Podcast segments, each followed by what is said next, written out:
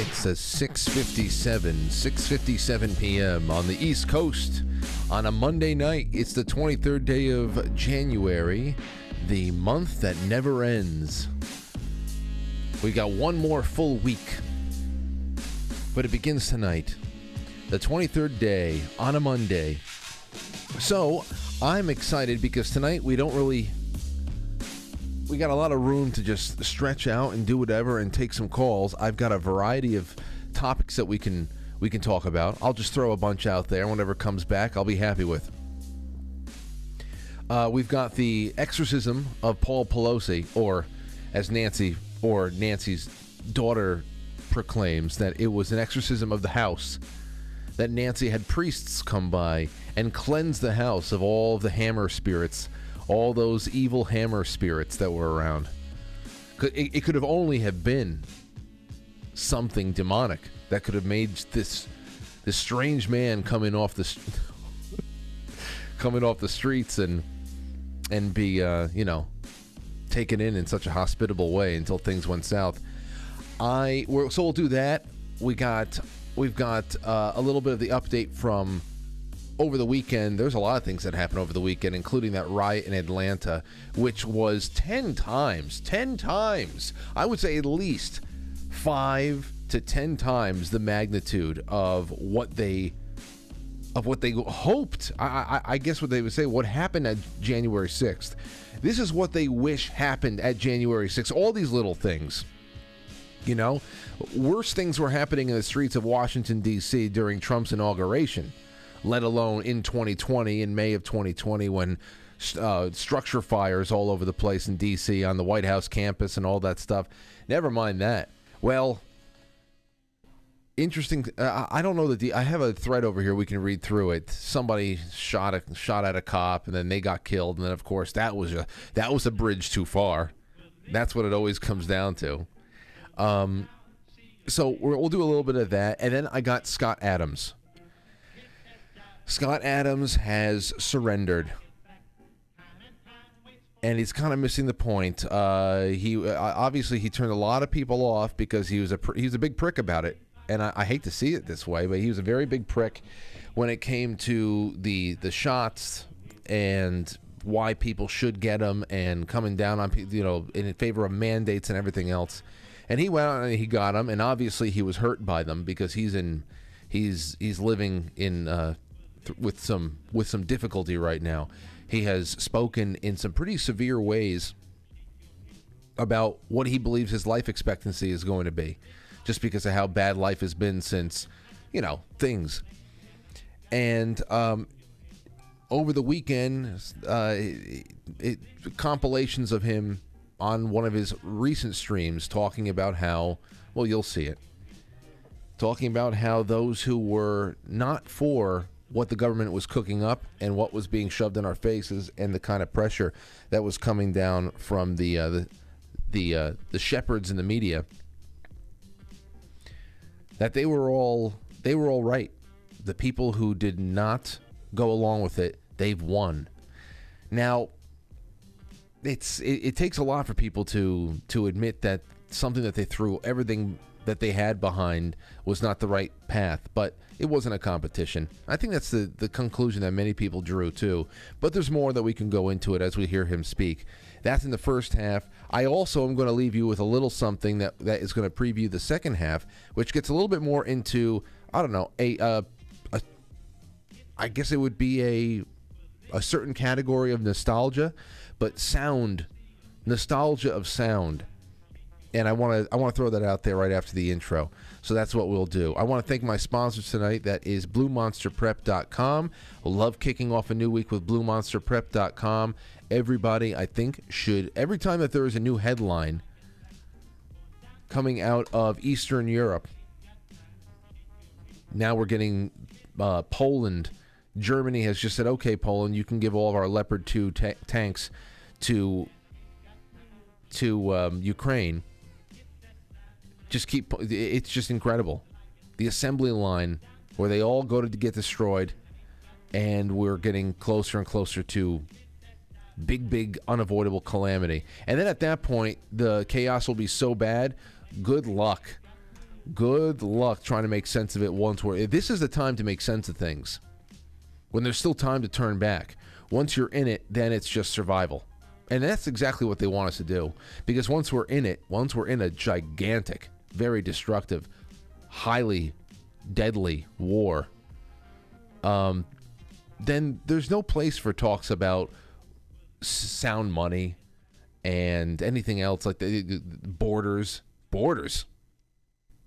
So that's where we're at right now. And every time these headlines come out, the first thing I think about is Blue Monster Prep and how I need to keep chipping away at food supplies and other things. So go to BlueMonsterPrep.com and get all of your priorities in order for 2023 and start your path to preparedness. It is a form of insurance that you need. It's a physical form of insurance you control. 100%. Go there, go on the affiliates page, and just jump in with everybody that we are friends with there, especially Blue Monster, Secret Nature CBD, but also people like Tony at Wise Wolf Gold and Silver. We have a gold and silver sponsor, and they're wonderful. There's no orders too small. If you've never stacked silver before, get yourself your first round of silver. Give it to yourself. Go ahead and do it.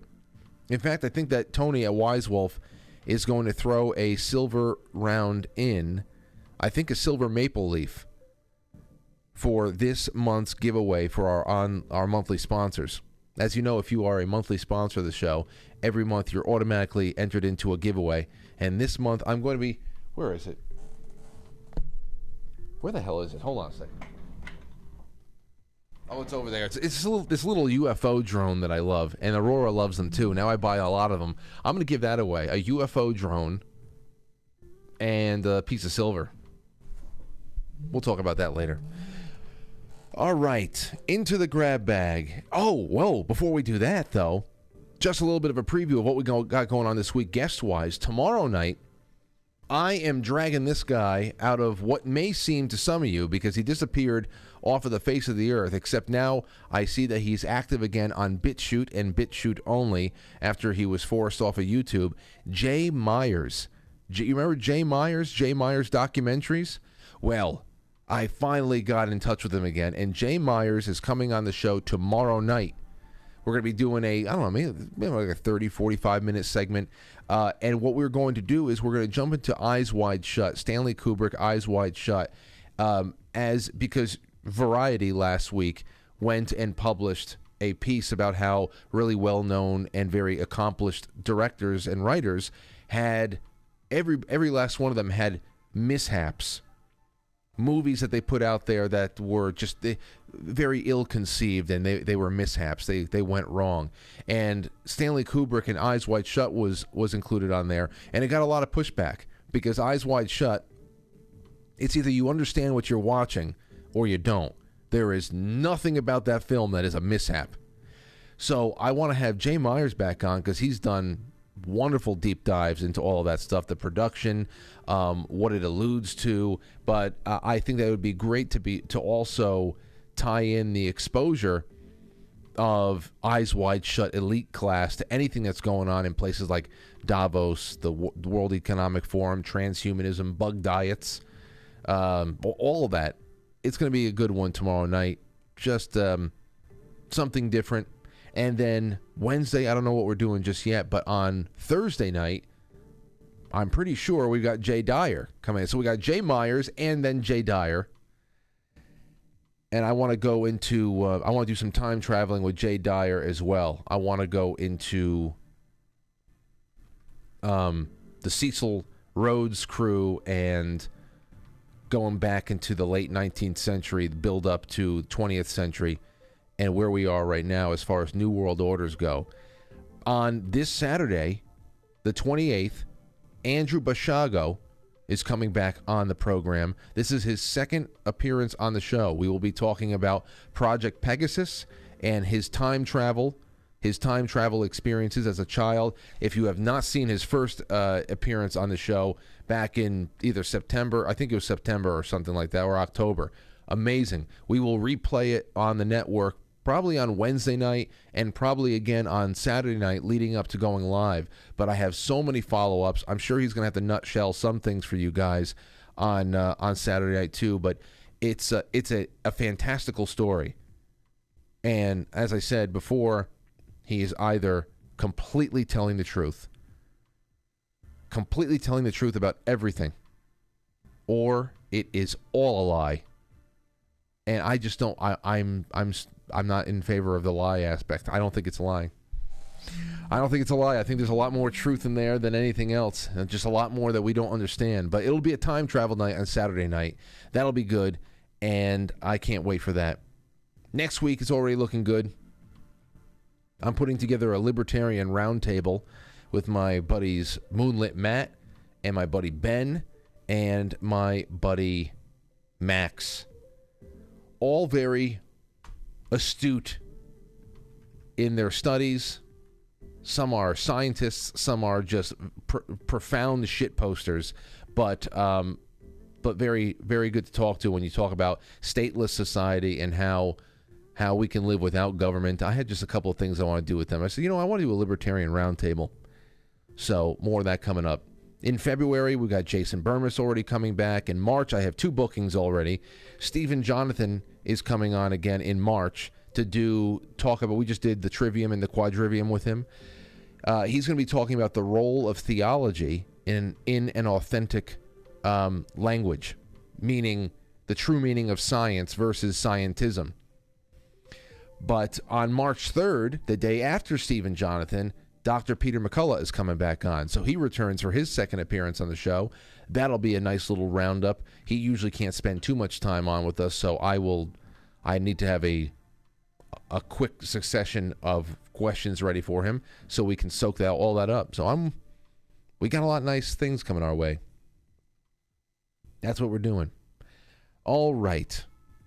Let's jump into the grab bag, shall we? First one up is Poland, as I said before, is going to send German battle tanks, this is from the Post Millennial, to Ukraine after Berlin's approval.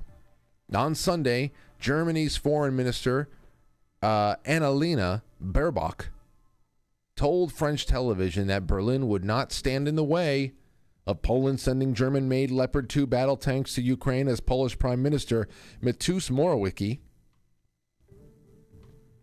said Poland will continue to build a coalition of European countries to aid Ukraine with or without Germany's help. So Poland continues to never learn their lesson.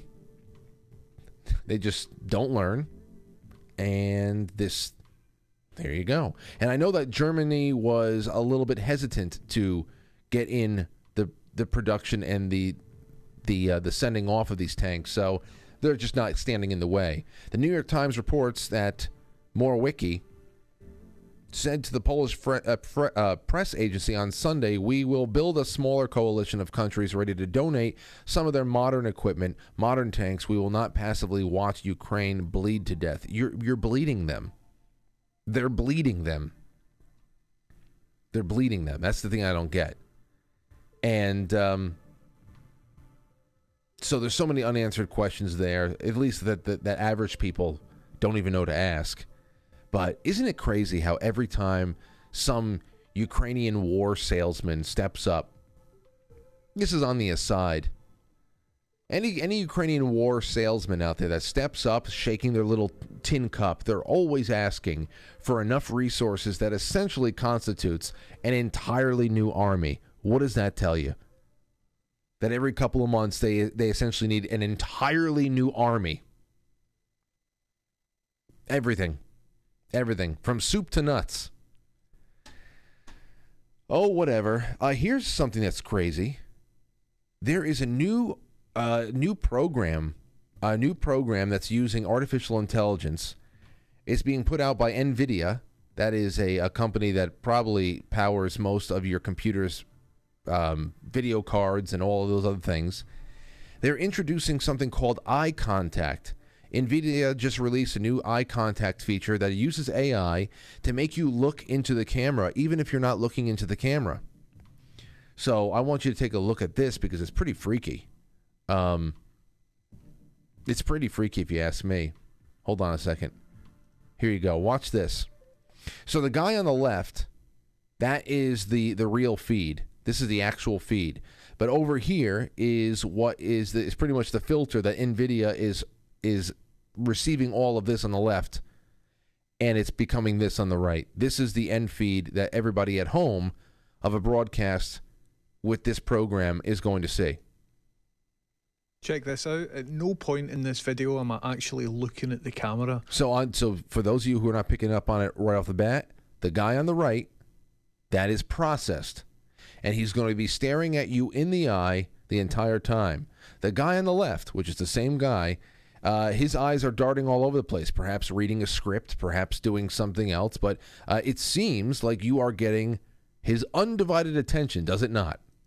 This is a brand new bit of technology called Eye Contact that's been developed by NVIDIA. It's currently in beta, and it uses machine learning AI technology to make it look as if I'm looking straight down the lens, and I'm not. And this feels like magic. So it means that you can sit on a works Zoom meeting and you look really engaged and you look as if you're listening to whoever's speaking.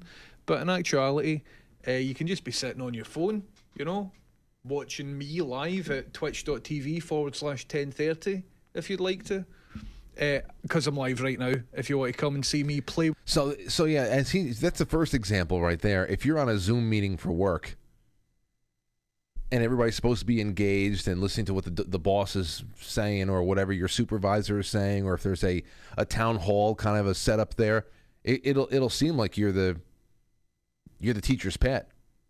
You're there, you're ready for homework, and you're engaged. Everything just sounds so enthralling to you, but really you can be doing any number of other things. So the ability to really gauge whether or not somebody is reading directly off a teleprompter, those days are going to be gone pretty soon, which is huge, because it goes a long way for the viewer to actually know how prepared certain statements are, in ascertaining what the authenticity of a response is, and all of that in various settings. Of course, when we talk about big addresses, major addresses like the State of the Union, we know that those speeches are written. But for example, you remember we were watching the Arizona, some clips from what was going out there, the trial of Arizona, Kerry Lake. And some of the people who were zoomed in for the trial were clearly reading off of something. It was odd. So things like that will be more and more undetectable in the future. Very weird. Indeed. Very weird. Yes. Okay, so going away from that, here's another one, a little bit of update on Joe Biden, who is not ashamed or has any regrets at all for what is now seeming to be an entire library of classified documents that he's been just keeping over the decades here. PJ Media says, has Biden been hoarding classified documents for decades? Over the weekend, they found more. They found more. Now the problem with this is that there's a major discrepancy between the way that Donald Trump was treated, as we discussed in the show already, and the way that Joe Biden is being treated right now. Donald Trump, whose only experience inside of the federal government has been that of being president, who has exclusive ability to view and declassify any sensitive materials like that because he's the president. Joe Biden seems to have been taking home stuff for whatever reasons, as we know that probably all are have a very transactional nature to why he has this in his own private residences and offices and all that, shared spaces. But this latest batch of documents that they found was taken by him when he was still a senator, not even vice president. So what did George Bush sign off on him to take it home? We already know, as vice president, Barack Obama's name was not mentioned once in any of this. So I don't think that it was declassified by his boss at the time. He must have just taken it home. So he's got all this stuff going on, and he's so comfortable because of who he is and who his compatriots are that he just, I have no regrets about anything I did, and everything's fine. Listen, we're cooperating with the DOJ. And how does the news media cover it? Well, it's a consensual search of one residence or another, one office space or another, consensual search. Meanwhile, it's a raid early morning raid, guns drawn, rifling through the president's former first lady's closets and all that stuff. Incredible stuff here. Incredible. All more reason never to trust anything they do and anything they ask you to put in your body or anything like that. They are horrible, terrible monsters. Terrible monsters. And this is what we have to look forward to every day, and with no repercussions, it seems. Because if this does come to a point where he is forced out, it's not because justice has prevailed. It's because somebody that we probably don't like, who hates us even more, has seen it fit for him to leave, because phase 36 of the current plan is being implemented by the forces of nature inside of the government, who are the only ones that get what they want. So if he's being forced out, it's not because justice is prevailing. It's because it's part of a plan to get him out, because something else is coming in, you know, i.e. New York. Why did the nipple twister have to go? Because Kathy Hochul was willing to do stuff that even he wasn't able to do or willing to do. So it seems clear from the beginning, real quick before we go on our break, that Biden's classified document scandal was worse than Trump's. And yet, in 2 weeks, since it keeps getting worse, not only have more documents been found on more than one occasion, some of the classified documents that were among those recently discovered date back to when he was a U.S. senator. According to Bob Bauer, Biden's personal lawyer, on Friday, quote, DOJ took possession of materials it deemed within the scope of its inquiry, including 6 items consisting of documents with classification markings and surrounding materials, some of which were from the president's service in the Senate, and some of which were from his tenure as vice president. Joe Biden served in the U.S. Senate from 1973 to 2009, and until we get further information, we don't know how old the documents are. This means that he's had classified documents in his possession for as little as 6 years or as long as 50 years. So, and then, of course, the last question it asks is, what has Joe been doing with these classified documents all of these years? Oh, he's putting his children through college, of course. He's putting his children through college and through showers. We will be right back. Don't go anywhere. I shared the live links across all of the Quite Frankly socials. So if you would be a darling, a good friend of mine, please send it on out there. And give this episode a like if you're watching on YouTube or on Rumble. Things are changing over there. We're shaking things up, and we're trying to dust the cobwebs off of the old machinery. The old machinery behind the scenes. Let's see if we can get to 100K by my birthday, April 2nd. Can we get this at this channel on YouTube to 100K by my birthday before it all comes crashing down? Let's see. We'll be right back. Don't go anywhere. No. Aurora, are you a chicken McNugget? No. Are you sure? Nope. So you are a chicken nugget? No.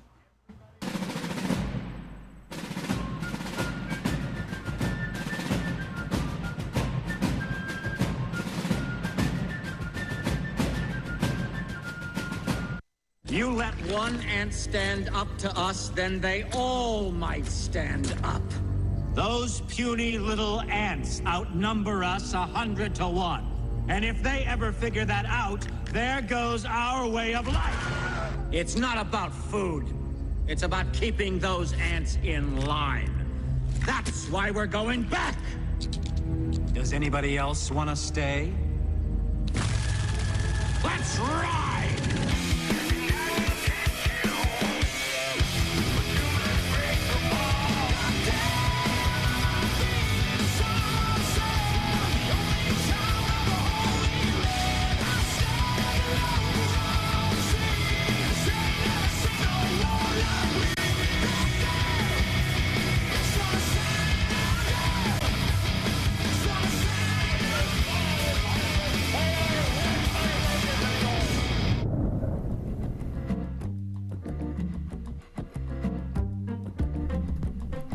Okay.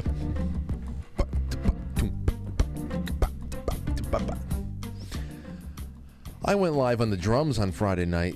Only about 37 of you noticed it because it was on D Live. I had to work out all the kinks and the sound, and I still have some kinks to work out.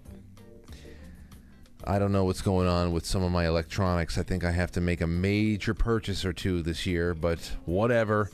Frankie needs things to write off.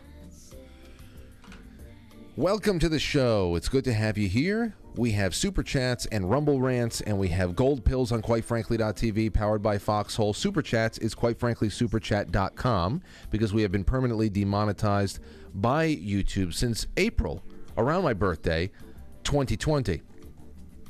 I was too dangerous to earn money on YouTube, but I'm not dangerous enough to have streamed every day since. Oh, except all the days I had to take off because of the accumulative 13 strikes that I was able to play hopscotch around ever since. 13. Lucky 13. Hey, talk about synchronicity and talk about being in the zone. Here is a article, quick one, from Study Finds, and we're going to open up the lines very soon, especially all throughout the second half. Study Finds, ultimate anti-aging remedy is ultrasound therapy. Sound waves show fountain of youth effect on cells. Sound waves, you say? Sound waves, you say? We've been talking about sound waves a lot. This is too good to be true. Is it too good to be true? Is the question often asked. We are examining all aspects of it to see if it really does work. Ultrasound therapy could delay, stop, or even reverse the aging process, a new study reveals. Scientists in Texas are working on turning back the clock on human cells by zapping them with low-frequency waves. The process restarts cell division, awakening them from a zombie-like state that triggers cell dysfunction and even disease. Experiments on older mice found that their cells became reinvigorated, helping the animals run further, faster on a treadmill. The treatment even cured one individual's hunched back, and after it worsened initially. Quote, we treated it with twice with ultrasound, and it was back to behaving normally. I don't think rejuvenation is too strong a term, says lead author Professor Michael Sheets from the University of Texas, according to a statement provided by Southwest News Service per New Scientist. The findings offer hope, warding off frailty, keeping people fit into their 70s and 80s. A critical trial is in the planning stages to see if the technique is safe and can combat age-related diseases. I wonder if Royal Rife is anywhere in here. I wonder if it was considered, if any of that was considered, or is that just quackery? Is this too good to be true is the question I often ask. We are examining all aspects of it to see if it really does work, Professor Sheets explains. Sound waves are much lower than medical scans use. And how does it rejuvenate cells? They go into it. We'll go a little bit on that. A possible biological explanation for why this treatment appears to work is ultrasound physically distorts cells, producing similar effects to exercise. In particular, it may be reactivating interior waste disposal systems, which grind to a halt in senescent cells. Professor Jürgen Gotz from the University of Queensland, who did not take part in the study, described the evidence as convincing. Here's a quote from Gotz. But I think more work is needed to define the effective ultrasound parameters. Well, I think that we should get him in touch with Toby Wright. Toby Wright and the ancient Egyptians, who probably built the pyramids with sound. To some degree, at least. Okay, well. Welcome. Where are we going from here? The first thing I want to bring up is a preview for the second half, because I want you guys and gals to get your little brains working. Not that they're little. You know what I mean. To get your brains working and go back into your memory and just have some fun with this one. Eric Alper, who is a host on Sirius XM, he asked this of his audience on Twitter 3 days ago, and I said, you know, this is a great question, and it elicited some great responses, so I cannot wait to hear what some of you have to say. If anybody says anything at all in the second half, you can also send your questions or your answers in through Super Chat. But Alper said, what's a sound that you heard when you were young that you no longer hear?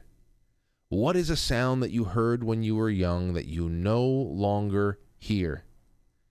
First person that responded was cicadas, the gigantic bug that flies through here around July and August.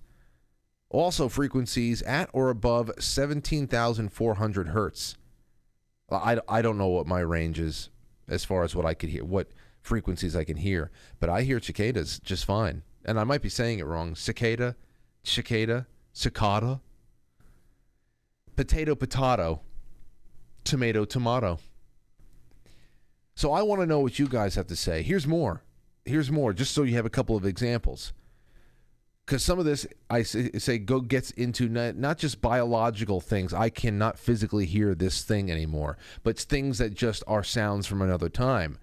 For example, Luke A. Renner says, the popping, crackling audio of film prints in the theater. This has a visual element too, dust and hair and debris. I remember movies looking better when first released than when they had been out for weeks due to the print getting dirtier and dirtier over time. So that's true. Before films went to digital, I remember that. In fact, I've been in a couple of at least two theaters when the film got stuck, and immediately you saw within a matter of 3 or 4 seconds, because the projector light was very hot, you know, especially after it's been running all day, multiple showings. So you got to keep that film going. It's only gelatin anyway. So it's moving by, and then it got stuck on something, and we saw it was a freeze frame of whatever it was. I think one time it got stuck on us when we went to go see A League of Their Own when it came out. I got to see that in the theater. I got to see Forrest Gump in the theater too, but it wasn't that. It could have also been an airing of 101 Dalmatians or who knows, but there was 2 different ones where it got stuck, and by second number 3, you could just see the entire thing melting and peeling away, and then they had to give everybody their money back, because what are you going to do?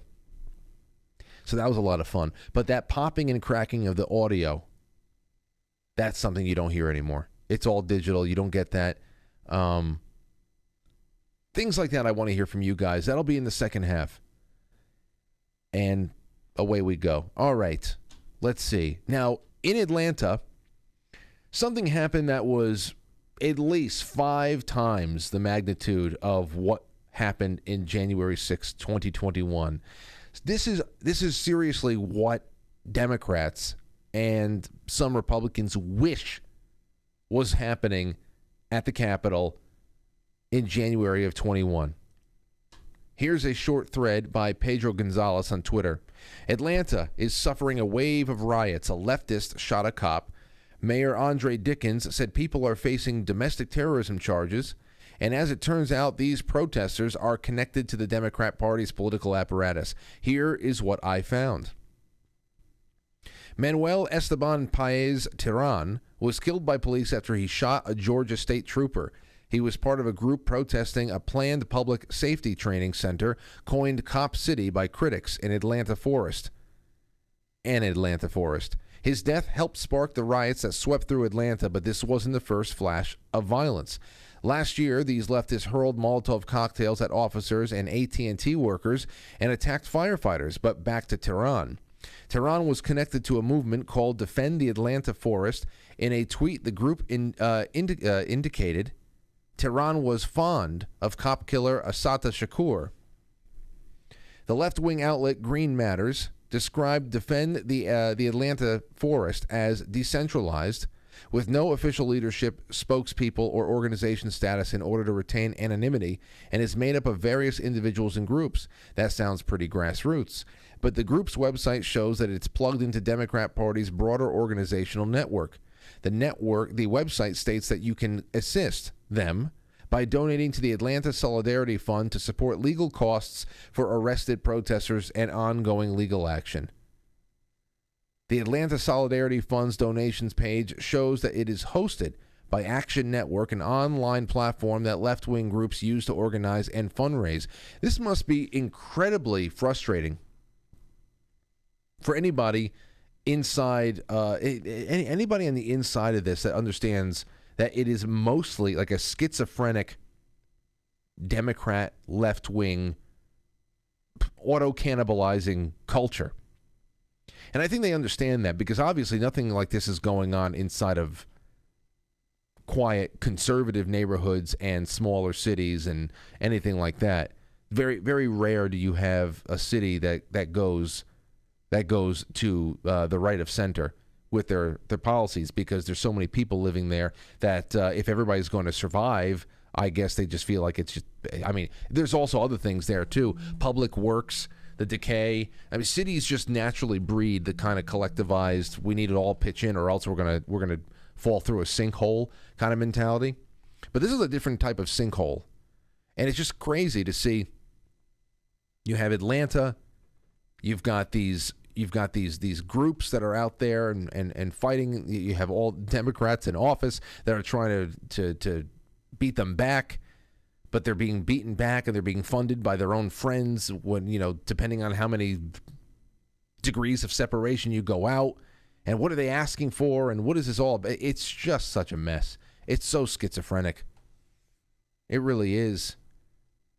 The Action Network's big clients are the Democrat National Committee, the AFL-CIO, and Black Lives Matter.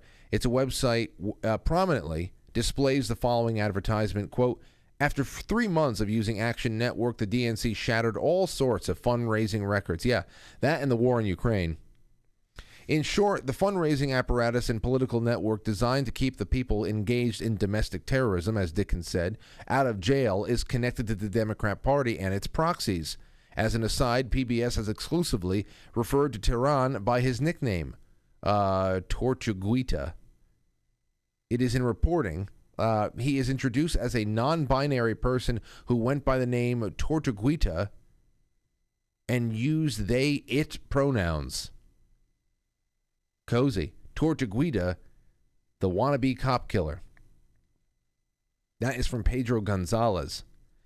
Not to be surprised at all, one of the people that was out there that has been arrested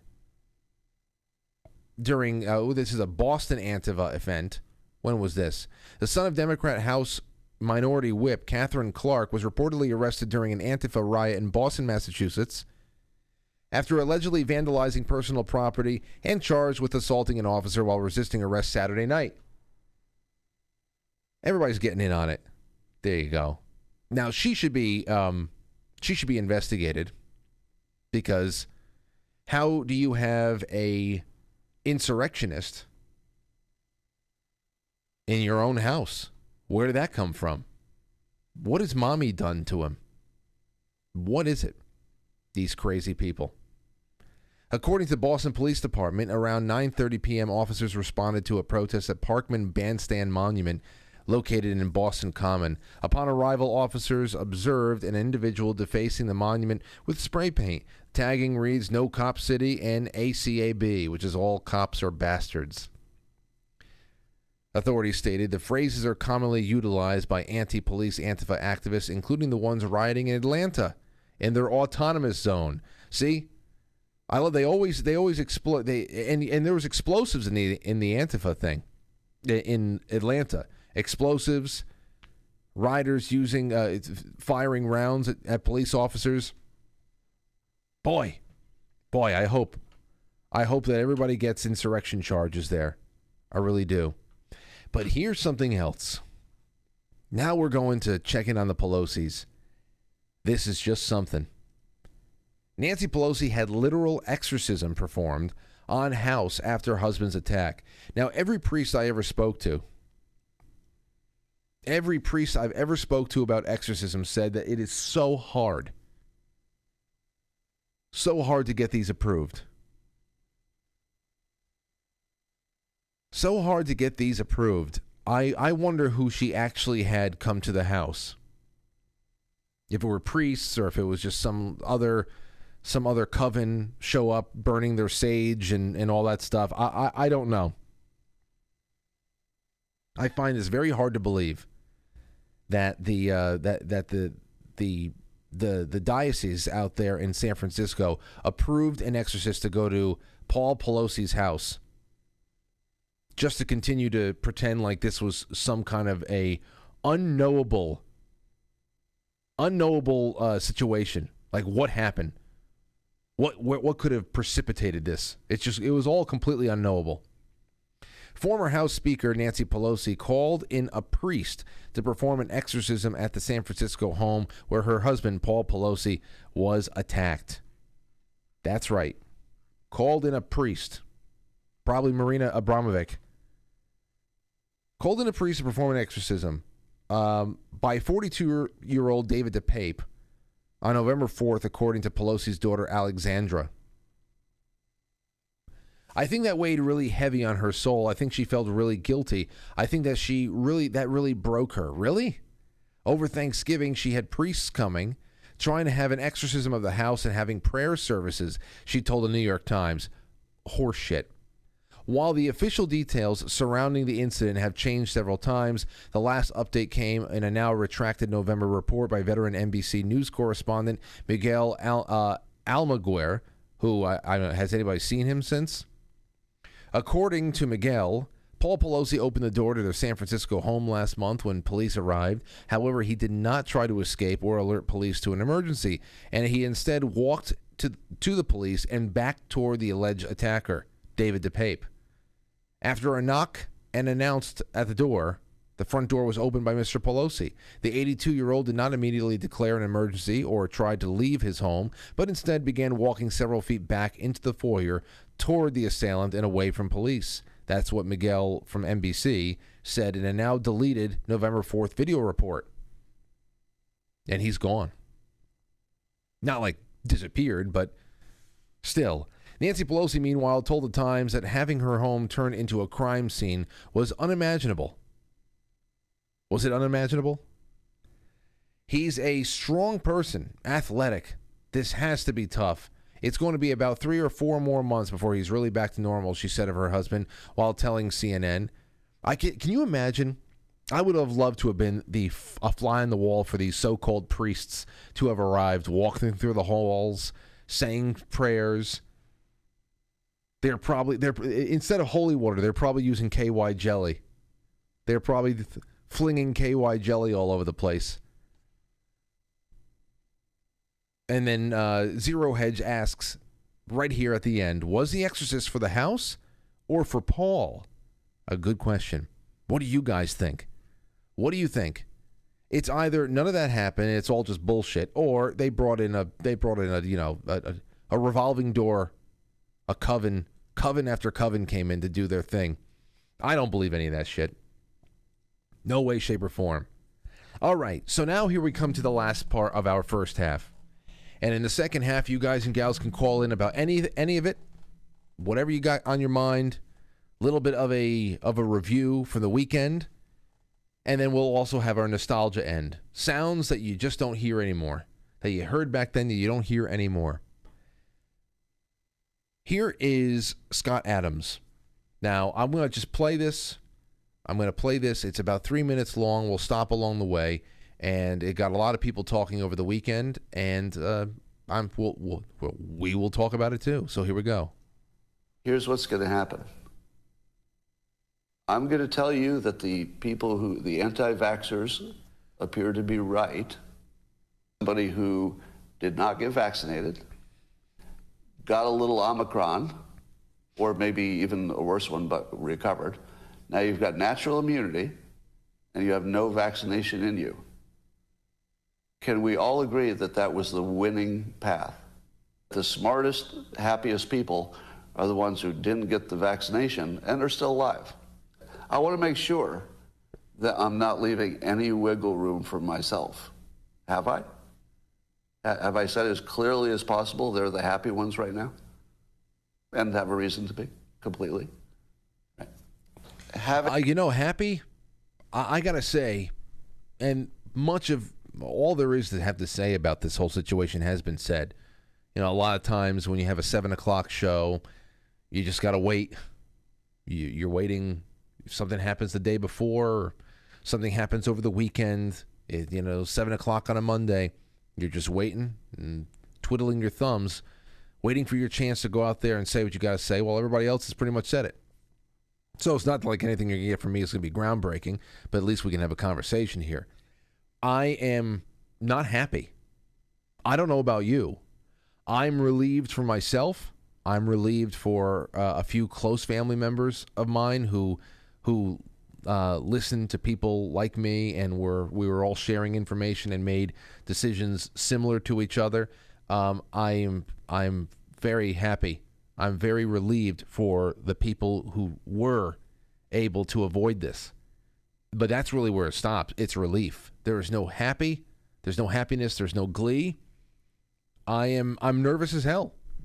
I'm nervous as hell for 90% of the people in my life. I'm nervous. I don't want to see anything bad happen to them in the coming years, because many of them have said never again. I'm never touching that stuff again. And some of them is one and done, and sometimes one was all it took. One was all it took for them to be really, really messed up. But I also have people in my life who I know will continue to show up and be first in line whenever they put out the new serum. And that's just the way it is. And none of this is happiness, because we are only at the beginning of whatever the hell this was laying the groundwork for. As we were saying before with the Davos thing, there is something very eerie about the fact that not only do they continue to tell us that there's going to be cyber attacks coming, they've been saying that for a while, but that there is an endless daisy chain of new vaccines that are coming out. They're taking old conventional vaccines like the flu, and they're going to be mixing it with COVID, and it's all going to be mRNA now. They're going to be doing that, and then there's more. There's generation after generation of new shots that are coming out, and along with it, it's not enough for these shots to be, proliferated for doctors' offices and medical groups and hospitals to take a look at them and to start using them in one way, shape, or form. It's not enough for whatever kind of protocols we already have for tracking our medical information. But with these new shots comes new digital systems that everybody has to adopt as well. Why is that? Why do we need new digital systems that make the that make this new era more functional for them, for the people who are giving it out? I just don't understand that. Just weird. Anyway, it's not happiness. It's relief in a limited sense. But Scott Adams is not a very happy man. So I'm sure it took a lot of strength to just go out there and push through this one, because he's not a happy man at all. I've heard some clips of recent episodes where he's just, like I said, he's not giving himself long to live. That's what he said. Anyway. Having said as clearly as possible that the anti-vax people seem to be the winners, I want you to hear that clearly. The anti-vax people appear to be the winners. Do you guys feel like you've won anything? The anti-vaxxers clearly are the winners at this point, and I think it'll probably stay that way. And I don't want to put any shade on that whatsoever. They came out the best. They have the winning position. The unvaccinated have a current advantage because they feel better. The thing they're not worrying about is what I have to worry about, which is, I wonder if that vaccination 5 years from now, because really the anti-vaxxers, I think, were really just distrustful of big companies and big government. That's never wrong. No, it wasn't. Now, for certain demographics, I was hoping that, and maybe it's so. But you remember when they were saying that Black Americans, they were the least vaccinated demographic out there, and I was applauding them and hoping that was because they understand what government has done to them in a very pointed way in past generations. But all of us have come under these programs, all of us, and all over the world, both human and animal alike. So yeah, it's good to really know the real history of our history, of our government's history, and also to really know the true nature of what government and centralized power is about. and the results it yields every time without fail. That'll help you in breaking those ties that bind you to their decisions and keep you at ease, and then following their orders no matter what. Yes, distrust of government and their mandates for people, especially when there is no authority that has been created for any of it. Okay? There's no authority anywhere for it. I don't know how many times I said it in the middle of 2020. I know that Donald Trump went out of his, warp speed aside. That's something completely different. I know that Donald Trump went out of his way, out of wanting to help and being able to pull us through. He went out of his way to marshal resources of private companies to be able to get out ventilators, to make masks and all that other stuff. But you know what? I said, even though it was done with benevolent intent, it's fascism, and it's completely outside the bounds of the office of the presidency. You're getting the federal government, you're marrying it to corporate interests, and you're doing all this stuff. And of course, some people were applauding him for his efforts. Other people were saying he was wasn't doing enough. But technically, legally, he was not allowed to do any of most of the things that he did. It was all really about what are your states, individual states, doing. Health and Human Services, it's illegal. It's all illegal. So when you realize that there's no legitimacy in over 90% of what we know to be the federal government, there's already that. It's just, okay, well, who are you? Are you an American?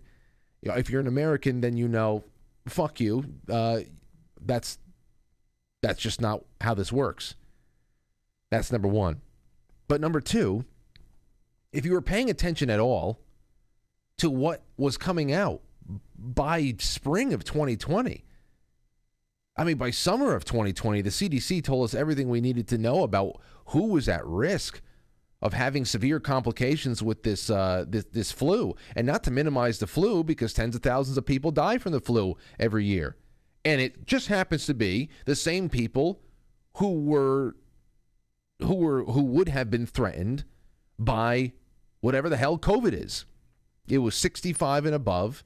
At that, probably around June or July of 2020, at that point, it was about 2.5 comorbidities per person. That was the average we were seeing now. Now we're seeing, since we were even farther away from it, that most of the people who were getting really beat up by it and even killed were people above the age of 65 with an average of 3 to 4 chronic health conditions at the same time. So, that was all going on. We saw that they were assuming so many different people as being COVID, one thing or another. They were just making blanket assumptions about infection rates. There's no way that the ticker for infections could be going up that high every day. There's just there's a delay. I think we were talking about that with Peter McCullough when he was on the show the first time, Dr. Peter McCullough.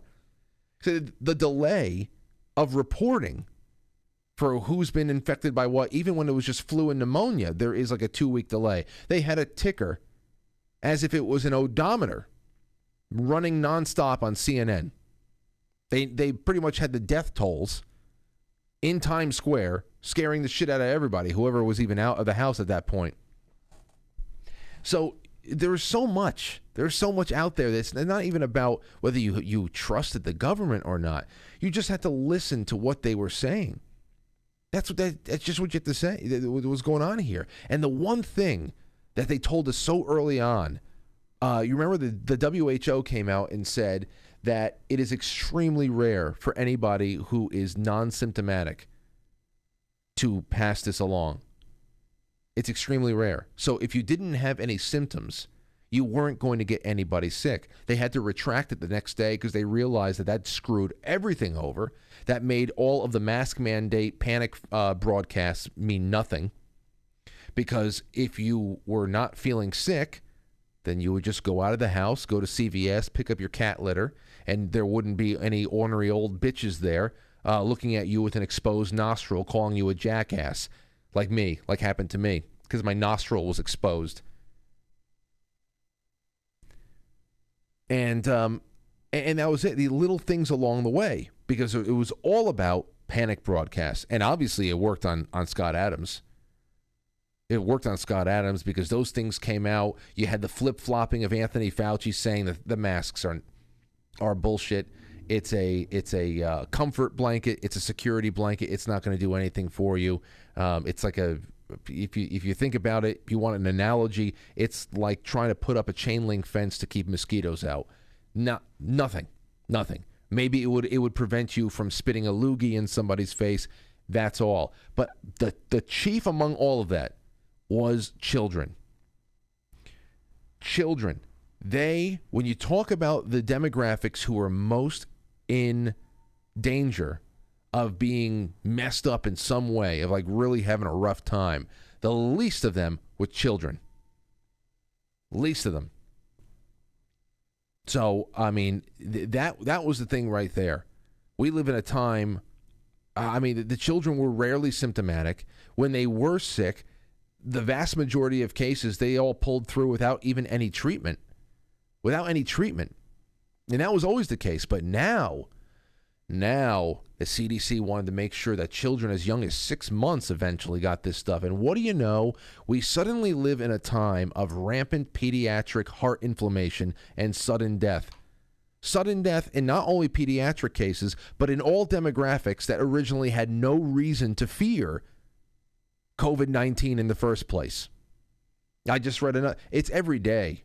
There's no need, there's really no point in even collecting these testimonies of just random tragic death happening all around us anymore, because it's not like you're going to miss anything. There's going to be 5 more people reported on the next day, and those 5 mean that there was 38 more per person that probably nobody even talked about.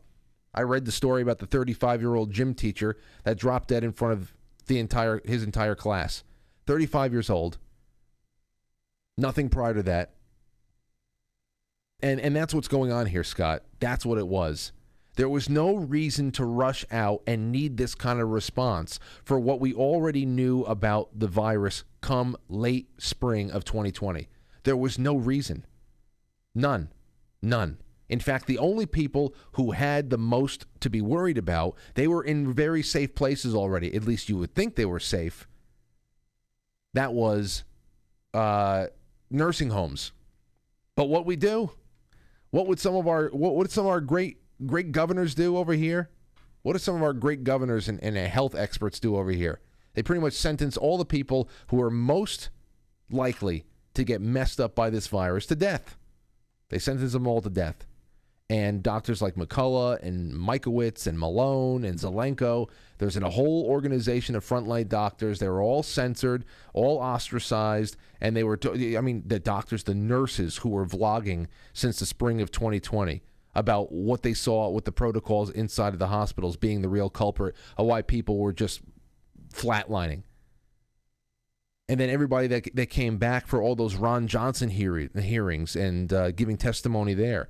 Between that and an understanding of what the media is, yeah, I mean, that should have been really easy. It's just a matter of how much you were willing to, well, I don't even know. Willing to what? What was Scott Adams even dealing? What were people like Scott Adams doing? I guess they were just trusting their doctor. But why not trust the statistics? I don't know. It was all there for you. And now they're not stopping. They continue on. They continue on. Where the hell is it? This is a little bit more today from the CDC. The New York Times reported this. Oh, the FDA. The FDA proposed that most Americans be offered a single dose of COVID vaccine each fall, as much as they are given the flu shots. Well, don't worry, because they're going to combine the two soon. And most people who don't even ask about what's in anything. They just offer their arm up, and the doctor that they trust, they take care of it. But Scott Adams is. It takes some courage to do what he did, but he also does not get it. It's not a win. We aren't at the finish line, and I wonder how he's going to respond the next time, because there is going to be a next time. There is going to be a next time, no doubt about it. So what side of the fence is going to be on there? Is he now on stable, firm footing, or what? All that and more in the second half, ladies and gentlemen. I hope that you are ready to call in because it's Monday, and I want to see what's going through your minds. So don't go anywhere. We'll be right back. Ladies and gentlemen.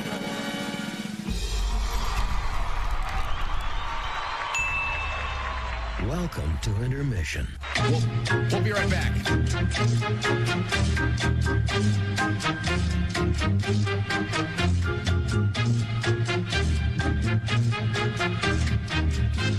Yeah,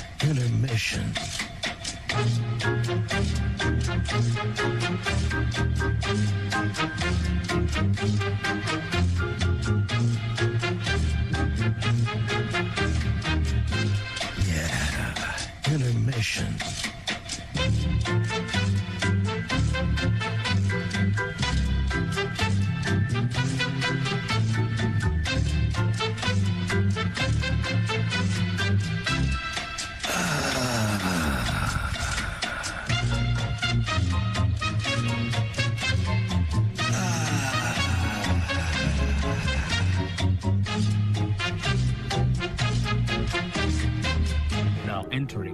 Quite frankly.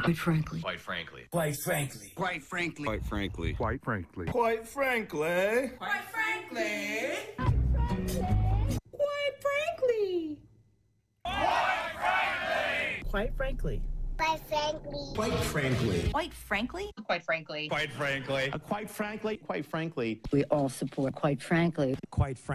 Let's go, Brandon. Not quite. Quite frankly, in Roma, Italia. I really like you. You're very smart. So everybody watch. Quite frankly, with Frank.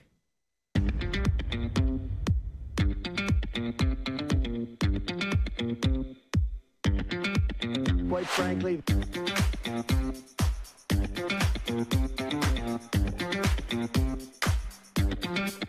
How dare you?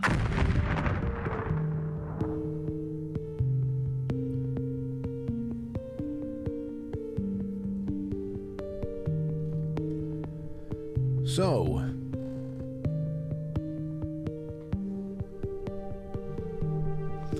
we've got plenty to do this week. Plenty to do this week, and I when I woke up today, I didn't know what I wanted to talk about tonight. There's a lot going through my head. Strange dreams. Strange. We got to do more dream nights. I've got that reoccurring dream, both repository on QuiteFrankly.tv on the forum. I have to look through that again.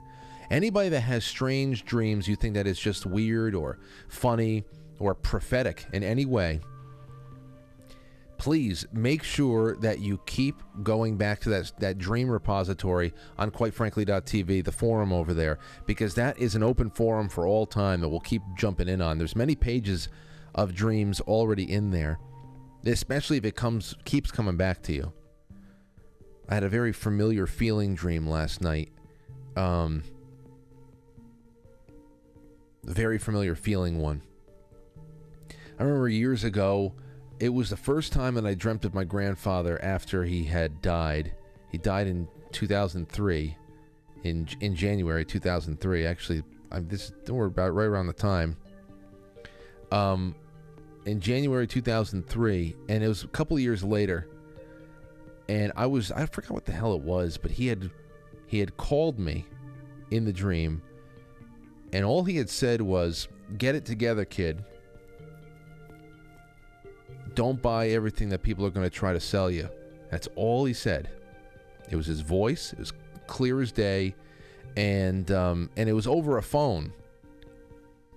It was over a phone, which was a little creepy to me because before my grandmother died, his wife, in 1997, in January of 1997, I got a call in a dream from my grandfather on their old phone too. You know, the phone that you hold one receiver up to your ear and you're talking into the little daffodil. Well, I had the call come in from there, and it was my grandfather. My grandmother was already in the hospital. She was, she had gone into a coma, I believe, and it was the end. and he had told me in a dream, hey kid, come, you better come see your grandmother. So I went to go see her, and she died shortly afterwards. And actually, I got a phone call from my grandfather the night that my grandmother died. I was in my bedroom. My mother was at the hospital with them, and our light went out. Our light in our bedroom just popped right out. And then the phone call came in, and it was my mother, and she said that Grandma had died. And then Grandpa got on the phone, and he said, "You lost your grandmother, kid." And I told him I'm sorry. I didn't know what to say. But then it left me. I remember waking up about the dream with don't buy everything they're going to try to sell you. I remember being so sad. There was something about it. There was nothing. I don't know what it was. It was a different kind of feeling. You know when you wake up startled from a dream, or you wake up, you know, just feeling messed up in some kind of a way, and it's just like you're looking over your shoulder or whatever. You're like, where the hell did that one come from? This one was just sad. And I had a little bit of I had a feeling like that last night too, probably because of all the damn news and stuff. And this one had to do with Aurora, because we were driving to different places. I know this is taking me all off, but whatever. We were driving to different places in this dream, and on the highway there was aggressive people in trucks, and they're trying to get behind us, get in front of us, get away from us, and whatever. And they're all just aggressive and nasty, and everything sucked. And then we get out of the car. We're finally where we need to be, and we're inside, and I'm just watching over her, and we're doing our thing. And I just feel like there was a general sense of aggression all around us. But when I would look over to her in the passenger seat, she was actually sitting in the passenger seat with me. She had her seatbelt on, but she was as big as she is now. She's 2 years old, and she's sitting in the passenger seat, and she is just humming to herself and smiling and just babbling and having a good time, oblivious of all of this aggressive behavior going on around her.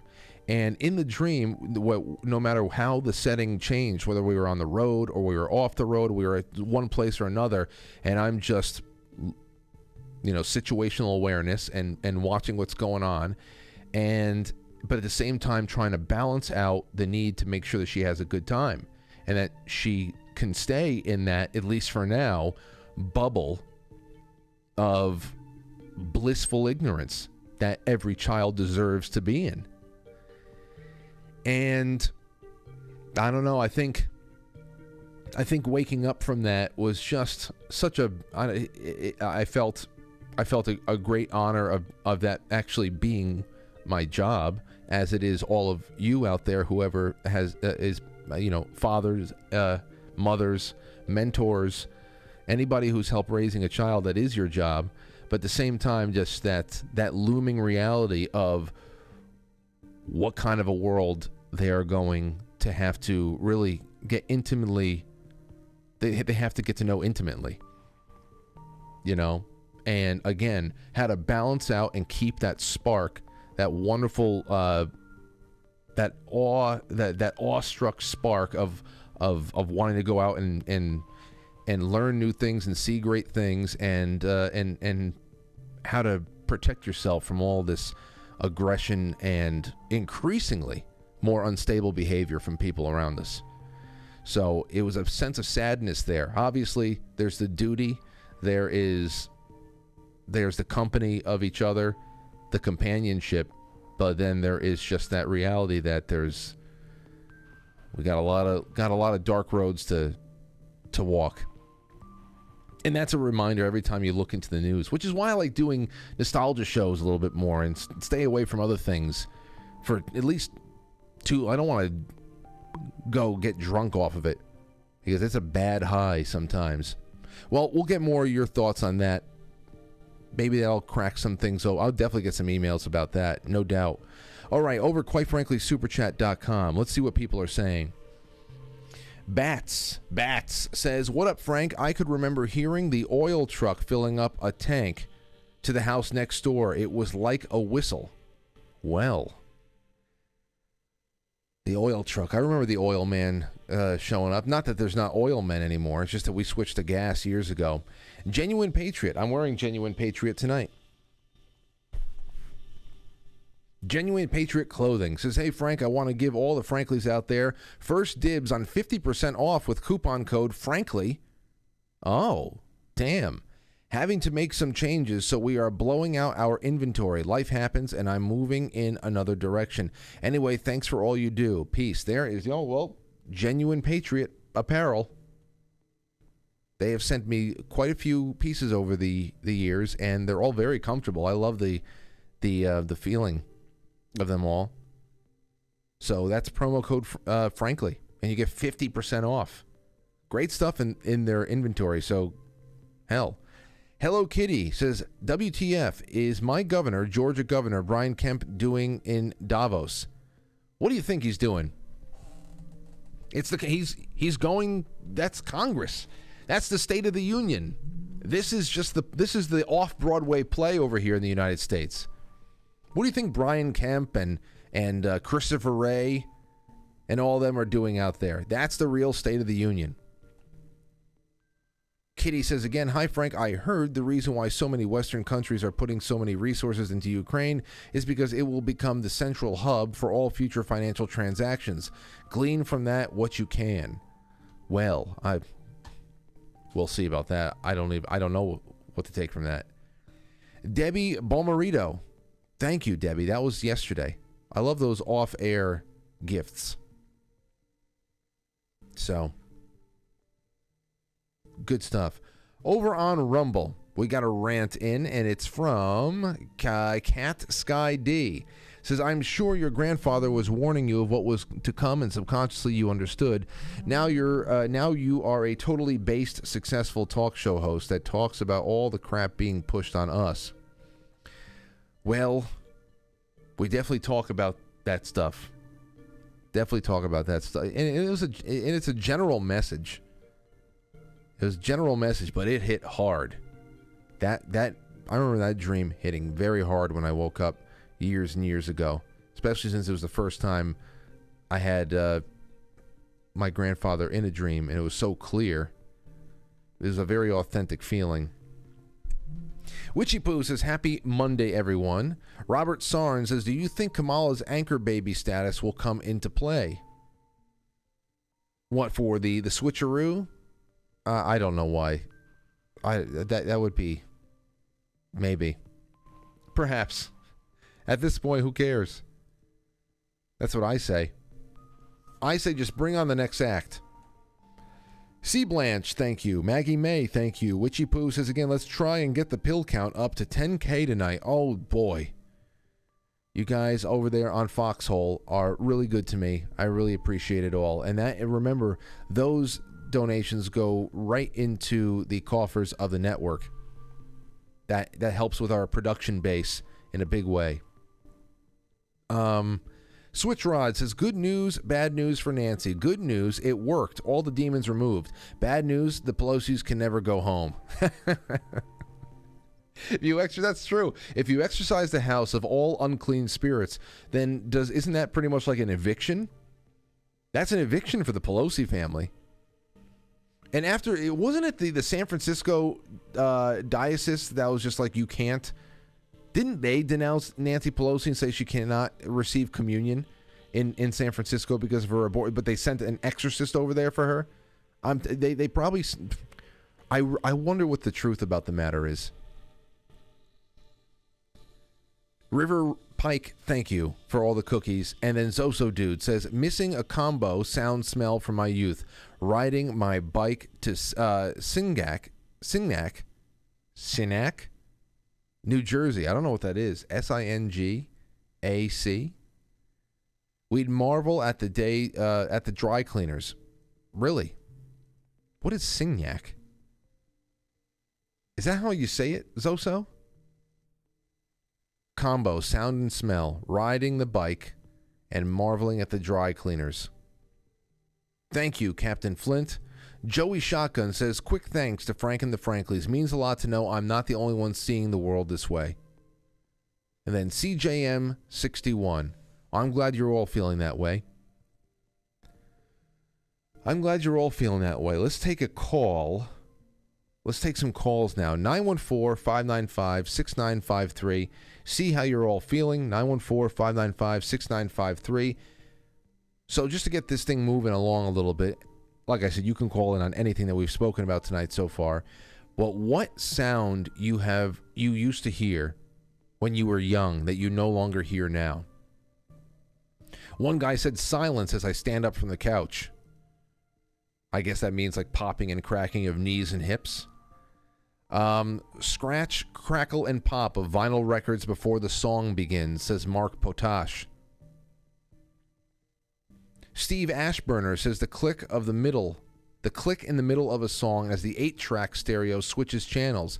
Also, the bells of the knife sharpener man with his sidewalk cart, the bells of the good humor truck, and the grinding sound as the mosquito fogging truck drove down our streets.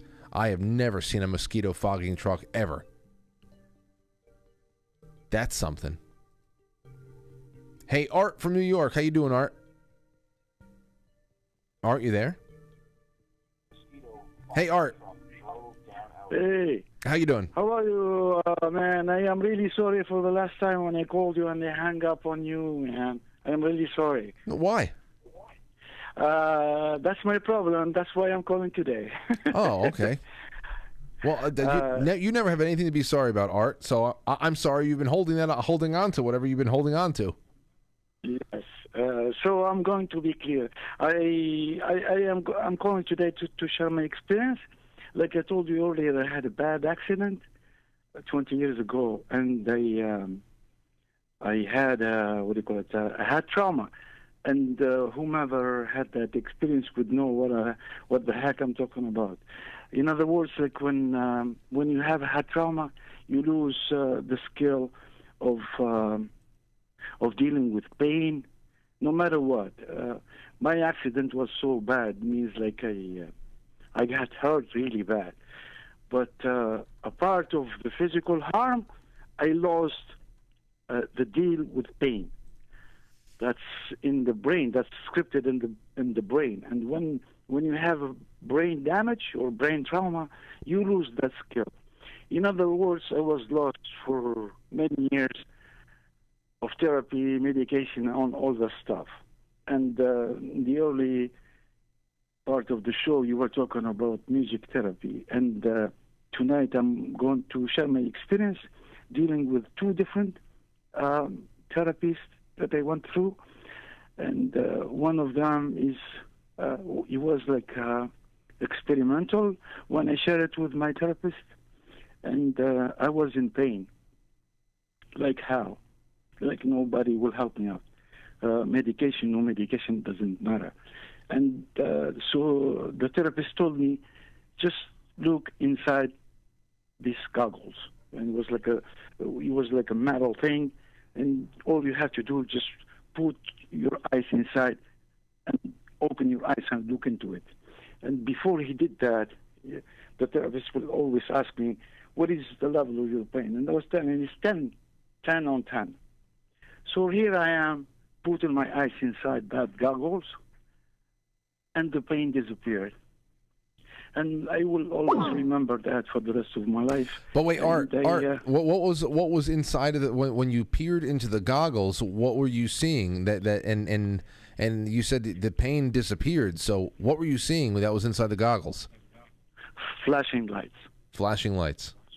Yes, and I saw that doctor for 10 years, and I am sure that from that goggle, therapy was involved into the craft of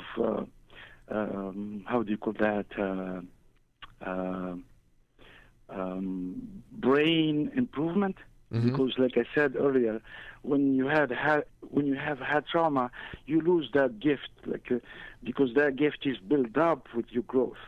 So just by viewing those flashing lights, your doctors assume that you were able to make some neurological reconnections, and from there, how has your pain been? It's still been chronic, or is it all gone, or is this how you treat yourself from time to time? ask me how did I react. I pushed my chairs back far from that machine, and they said, "What the heck are you doing to me, man? This is like a sorcery or something like that." Just to make you understand, all of the listeners, of my experience, I was in a bad shape. And it's like, how the heck this light will take my pain away? It took my pain away at that moment. But you rejected it. You didn't like it. Oh, I was scared. I was scared. I was like a kid. But like I was like a kid at that time. I was crying all the time, laughing all the time for no reason or for whatever reason, not being able to sleep. And I'm still struggling with sleep, and I'm still struggling with pain. But I did follow up with that treatment, and that treatment improved my cognitive to a better level, to reach my back history of cognitive dealing with pain. It doesn't mean that it took all my pain away, because my pain is not born out of only the dealing with pain, but right. It's a physical trauma and physical destruction too. But we'll pass to the second one. The second one, that I took medication for many years, and came a day I decided to quit, because I know that like if I keep taking medication, the medication with time will have no result of whatsoever. And I started taking the medication without telling the doctor, and I almost died 2 times. Wow, because when you take... You know, Art, the flashing light thing, I'd love for you to send me a little bit more. I'm going to go research about that. As far as the pills go, that reminds me, we've had this conversation a couple times on the show, and something else was just printed today that I was thinking about bringing up, but maybe I'll save for some other time. I would love for you to send me a little bit more about the kind of the flashing lights, and I would like to look into that a little bit more. I got to take a couple more calls, but thank you for sharing that part of your life with us, because... It's very interesting, and I want to know more about these kind of sound and light therapies that have been used, because I know a lot of them have been tried, and some have worked and some haven't, and maybe some have been done in secret for one reason or another. So this was very interesting. Thank you, Art. You're welcome. And I will send you for the second thing is it's electromagnetic field too, and it helps a lot. Okay. And I am proud of your reaction for Scott Adams, man. It was freaking deep interaction, man. You're good, man. You're good. Well, keep thinking deep, man. Thank you, Art. Thank you so much, man. Enjoy the rest of the show. There you go. There's Art from New York. Yeah, there's a lot to unpack there.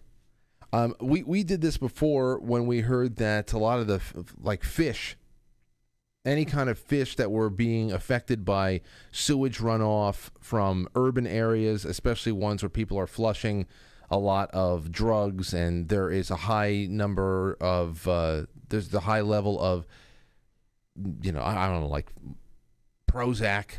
I mean Prozac, that most of it is fluoride, right? Or a good portion of what's going on in Prozac is fluoride, and that's why many people are saying that. Things like this came out just today, I saw, from The Sun. Fun sponge, antidepressants can cause emotional blunting, taking the joy out of life. Now, that was a really great conversation when we had that one. People calling in, talking about how the drugs were necessary to be able to get through a certain phase, being able to get off of them for re-regulating or... anything like that. Some people said no across the board. It was nothing but a bad thing. I think that was also the show that we were talking about electric shock therapy and the misconceptions. I think we brought up Hemingway because he was doing electric shock therapy before he killed himself. So we got to get into that. But this flashing light goggles to reduce the pain, and for the pain, for Art's pain to go away. That's something else. That's something else. Let's take a call. Linny, what's going on, Lynn? Hello. Hello. Hello, yes. Are you on speakerphone, Lynn? Yes, I'll take it off right now. Okay. I'm not on speakerphone now. Yes, you sound good now. Okay, go ahead. Okay. Am I talking to Frank? Oh, yes, you are. cool. So it doesn't sound like mine. Okay, I know that there's a topic that I'm supposed to be speaking about, and that's about sounds that I don't hear anymore. Oh yeah, well you can. And then I want to. Yeah, you can give me a. And then I want to make a comment. Whatever you like. And then I want to make a comment about. Okay, so the sound is an LP record where you have to balance, hold your breath, and hope that you can put the needle right down in the groove of the record without scratching it, and listening to it as it rolls over the last scratch that you put on the record, and while it jumps over the hole that the seed, the hot seed that landed on the record, that it bumps past that. That's when it fell out of the joint or fell out of the pipe onto the LP and burnt a hole. I have very limited experience with vinyl records as a child, but we did get a few of them to play, and it was an interesting experience for me and my brother because we just taught ourselves. We tried to put two and two together, but yeah, you're right. I always wondered, man, you really got to know right about where you want to be able to. If you wanted to hear a specific song, you got to really know that disc well. Yeah, I almost guided it by wherever the seed fell out or wherever the scratch was that I had to put it back down on the record. But there's a lot of sounds probably that I don't remember because I don't remember them. I can't say what it is that I don't hear anymore, but there's a lot of them. But anyway, that's the one I can think of. But I wanted to say your whole, what you were saying about the gentleman, I guess Scott, is that the guy that we were talking about? Yeah, Scott Adams. I didn't know anything about what he had gone through or what he was talking about until I was listening to you talking about this today. And he's pretty torn up. But I got to say, we're all suffering through PTSD. We all are suffering through some kind of PTSD from just regular life that we've gone through. But now all of us, since probably 2018, 19 or whatever, when this whole thing started, now we are all in some way suffering from PTSD. The whole thing is a governmental, medical, scientific, whatever you want, however many other groups you want to put in that, fraud. It's all fraud. Here's the thing about me. I'm a chiropractor's daughter. I'm a research addict. I've always researched everything that I can, and I'm interested in researching stuff that's medical and nutritional. I have not had one vaccine, immunization, inoculation in my entire life, and I have backup of why I wouldn't have wanted to do that, but started from the fact that I was a chiropractor's daughter, and we don't believe in unnecessary testing, surgeries, or chemicals, or prescriptions, or immunizations. But my sister is also a chiropractor's daughter. My sister has had every vaccine you can think of, which breaks my heart. And other members of my family are in situations where they believe they had to have the vaccine, so they took it. So in other words, what they took was the kill shot. So this is where I have to step back and say, before like about 2016, I was apolitical. Didn't trust anything that had to do with the medical profession. Was getting weary of the religious everything. But I never voted in my life until Donald Trump. And then I voted. And then I re-voted. And now everything that's gone on with the vote, now I know why I wasn't voting in the first place, because it really was just big game, fraud. I'm sure what's supposed to happen will come out because God's in control of all of this. Love has already won. I'm sure what's supposed to happen in the right direction will happen. Here's what the thing about that comment about, are you happy because you didn't? No, hell no, I'm not. I'm at peace for the fact for only myself.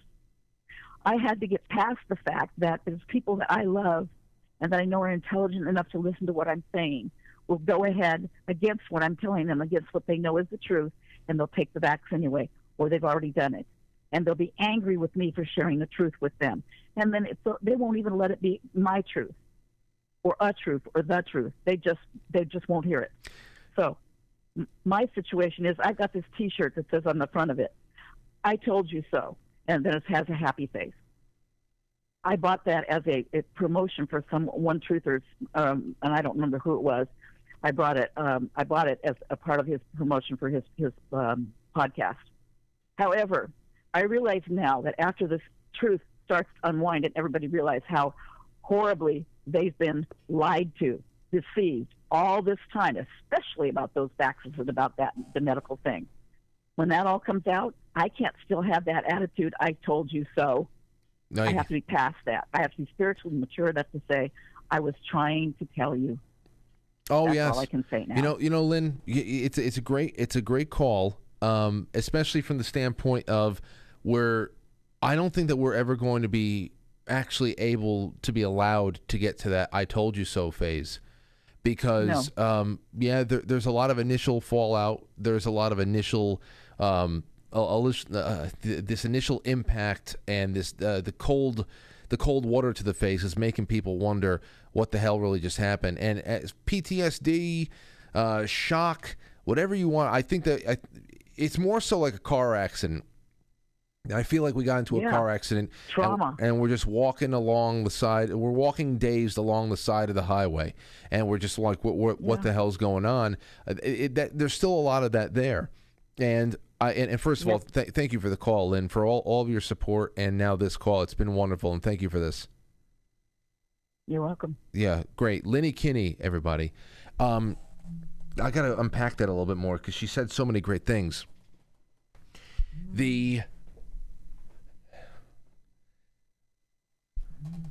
There being a time to say, I told you so. I don't think, I mean, you can take your personal liberties. You can take your personal liberties and say, yeah, I told you so, here, there. You could just pick your moments. But as far as I said, in the past, I've always described this Scooby-Doo moment. And it was prior to COVID when we started realizing what the whole Russia-Trump scam was all about. And I said, you know, we all have to be able to really level with ourselves as far as what we're going to get out of this, where it's going to go.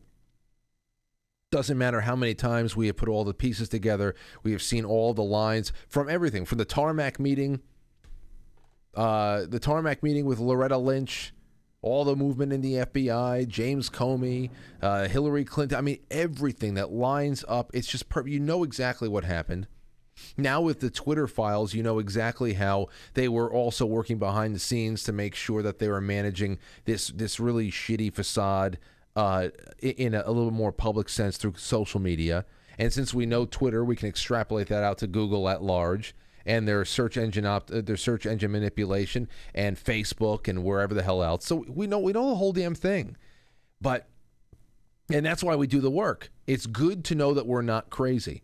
But as I said, don't expect to think that you were going to have this Scooby-Doo moment where it's like we get to pull the mask off and everybody says, you did it. And, you know, whoever the enemy du jour is, Adam Schiff, when he sticks his bloated face into one matter or another, Nancy Pelosi, a Chuck Schumer type, a Klaus Schwab, whatever the hell it is, we're never going to get the moment where the hood comes off of Klaus Schwab's head and we have him, and he goes, "You bastards, we almost got away with it.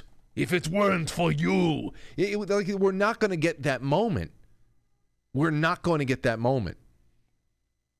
So the whole I told you so thing, it might be like one of those pink elephants that you keep chasing for whatever.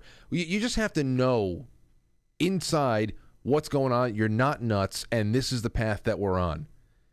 And it just has to be, I don't know, we have to just recalibrate our expectations. What are they? What should those expectations be? It's my belief that, as I said before, Scott Adams is admitting the hard truths, things that he probably never will. I mean, you say Scott Adams wanted to win this one out. What would winning have been like for Scott Adams and people like him? If he won, what would that mean? That those who took a drug, an experimental drug, were in somehow better position than those who through the miracle of their bodies and their innate immune system were able to go and fight a drug or fight a virus or what. It's like, it was so ridiculous. It's a ridiculous thing to even bet on to begin with, especially if you know anything about conventional flu shots and all that stuff. It was such a ridiculous gambit for something with such little risk. And we knew all about that soon. So you say, I told you so. It's like the COVID, as we always said, was going to, was an IQ, like a national and international IQ, acuity, and also compliance. You get your IQ test and you get your compliance. Can you put two and two together? Are you able to actually pull yourself apart, pull yourself away from the game that's being played before you, and not allow all of the white coats and all of those who are coming along with their authority to tell you exactly what to do to pull you away from something that you actually see as clear as day? Are you going to let somebody with a white coat tell you that what's in front of you is not in front of you? And that was a test. And the COVID thing is only one part of it. If you pay attention to Davos, which is, oh, it's just a bunch of rich windbags out there, it reminds you of how complex the whole thing is. To say that there's going to be a point where we all said, I told you so, when the FDA is telling everybody still to this day that you should get at least one dose. I mean, they were even telling you that you can go and mix and match shit. Like you can have a cocktail of mRNA. You can mix and match shots. You remember all that crazy shit? You ever heard anything like that before? The COVID thing was only one test. We're not going to, there's not going to be any time to stop and to reassess and to correct what had been done and to hold those accountable for the scam of the past, because there's already three more phases of this operation, if not more, already lined up so we can seamlessly go right into it. I mean, Trump and Russia, for example. How many times have we gone through that timeline? Russia flowed right into Ukraine and impeachment. Impeachment flowed right into COVID, into lockdowns, into mail-in ballots, into January 6th, into blah, blah, blah, blah. It just never stopped. So where do you find a time to sit down and say, I told you so? You're going to be dealing with something else. On top of the fact that it is not something you want to be able to tell someone. It's not something that you would take pleasure in doing. You know, if somebody you love made a mistake and they're paying for it in some way, you got to be there to support them. There's no time for, well, don't you have something to say to me? There's no time for that shit. They're trying to start a nuclear war right now.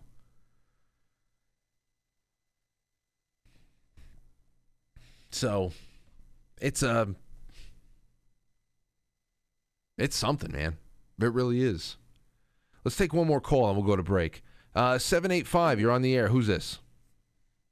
Oh, this is Michelle. Hey, Michelle, what's going on? All right. I'm just checking, watching Quite Frankly. Okay. And was wanting to call in and talk about Scott Adams.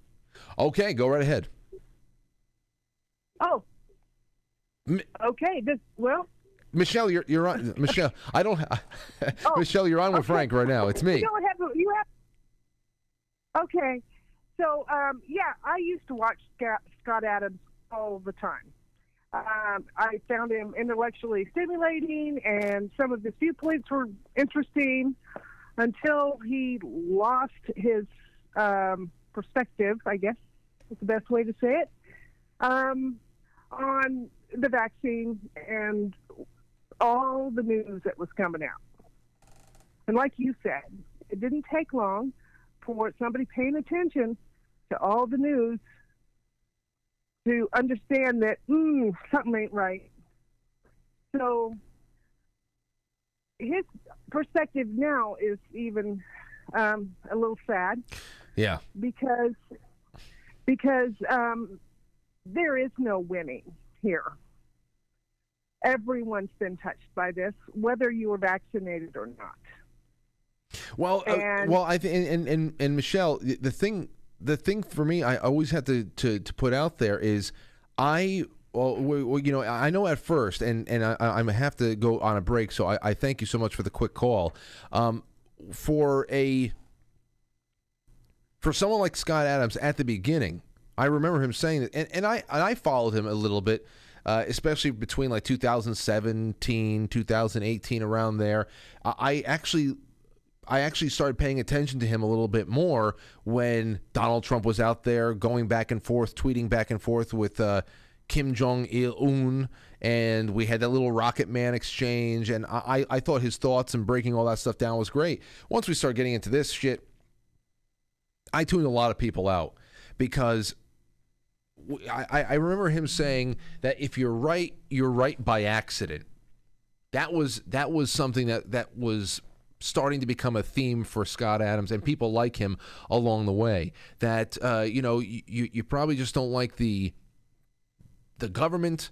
You have no trust in one institution or another, and that is what you were making your decision on. And then you just happened to be right.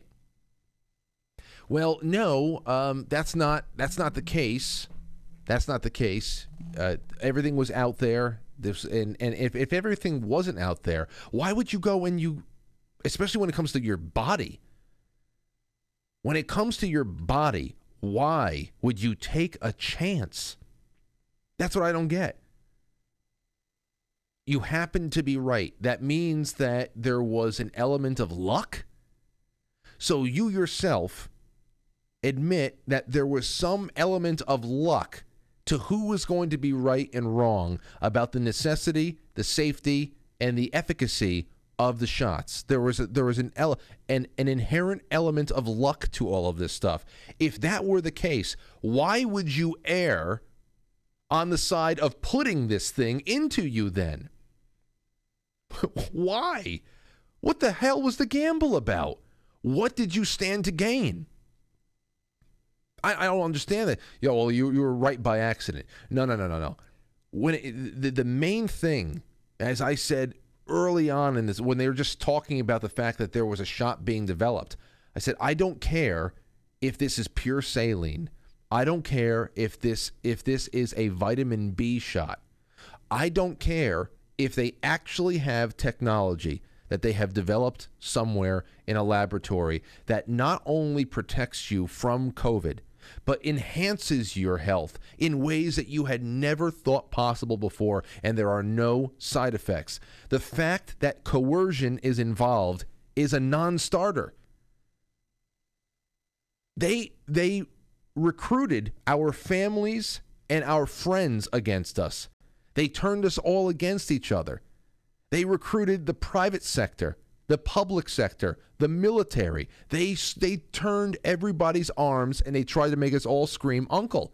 I don't care what the hell was in that vial. If it's being sold through coercion, you can shove it up your ass. That's the only thing you need to know. It's not scientific at all, really. I don't care about what you think the chances of us being right or wrong about the efficacy of the actual thing is. We're talking about the ability to have autonomy over your body. But we had the assholes like Arnold Schwarzenegger out there, people you grew up just, you know, idolizing, that are just like, screw your liberties. Like, oh, you mongrel, you dumb fuck. Man, whatever the hell you are, God, we got that shit from people. So that's really what I'm talking about. You happen to be right. No, there's nothing, there's no gamble here worthy of taking, and you didn't need to gamble. They threw it all out on the table right from the get-go. All right, we'll be right back. Don't go anywhere. This is getting good. It really is. Good Morning America is brought to you by Pfizer. CBS Health Watch, sponsored by Pfizer. Anderson Cooper 360, brought to you by Pfizer. ABC News Nightline, brought to you by Pfizer. Making a difference, brought to you by Pfizer. CNN Tonight, brought to you by Pfizer. Early Start, brought to you by Pfizer. Friday night on Aaron Burnett Out Front, brought to you by Pfizer. This Week with George Stephanopoulos is brought to you by Pfizer. This weather report brought to you by Pfizer. Today's countdown to the royal wedding is brought to you by Pfizer. And now a CBS Sports Update brought to you by Pfizer. Meet the Press Data Download, brought to you by Pfizer. This portion of CBS This Morning sponsored by Pfizer. On how to find the hidden sugars in the American family diet, sponsored by Pfizer. I watch QFTV. You're cool. What's up? I love QFTV. Yep. You're cool. What's QFTV? Did you say what's QFTV? Miss, you're gonna need to go over there and watch QFTV Mondays, Wednesdays, Fridays, right after Quite Frankly. Yep. Oh, you're definitely cool. Only on QuiteFrankly.tv, powered by Foxhole. Let's get back to that gabagool. It's from a slice of gabagool. The gabagool. Like forward ham, salami, gabagool. Taking the gabagool and shit out of the fridge. I won't eat gabagool, Grandma. It's nothing but fat and nitrates.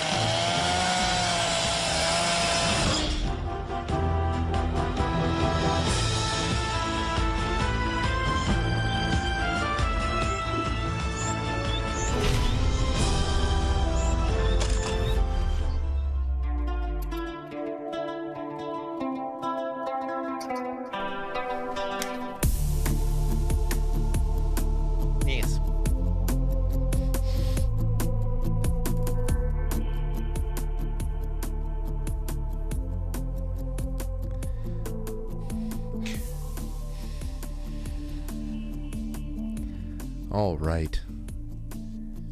Eat the gabagool. Hey, what's going on, John Otter? Hey, young man, you're in fine form tonight. Oh, really? I'm glad you think so. It's great to hear from you. By golly, before I get to my comments, I want to say that Matt's a cat, King has ugly shoes, and Ant is a sexy MF. Okay. So what I the people on Discord know that I've been on a trek to commit acts of social outside of electronics and such. Mm. And I realized today that I have not offered my same expertise to the callers of the show. And so I put together a list, a short list of things to remember when calling into Frank. And there's a couple of edits that I'll add as I go, but it's a very short list. Do you want to hear it? Please, yeah, I want to hear this. Okay. The first edit is start with an endearing compliment. And that's going to be zero. That's not number one. Number two is tell the screener you want to talk to Frank. Please, yes. Tell the screener. Always tell the screener when you call in that you want to talk to Frank. Okay, and number two is leave the show on in the background. Always leave the show on in the background. Number three is use the speakerphone. You know, everybody for clarity, echo in the feedback. Yes, for clarity, always use speakerphone. Absolutely. Number four is get extremely drunk beforehand. You know, we all love tangents, and we want a riff of your drunken odyssey, and that has to happen. So always get drunk beforehand. Number five. Greet him with gay. Number six, avoid commenting about the current topic. Nobody likes it when you stay on topic. Nobody. It's just stupid. Tangents are important. Number seven, save your piss until he answers and then drain during the call. You got to have that gurgle in the background while you're talking to Frank.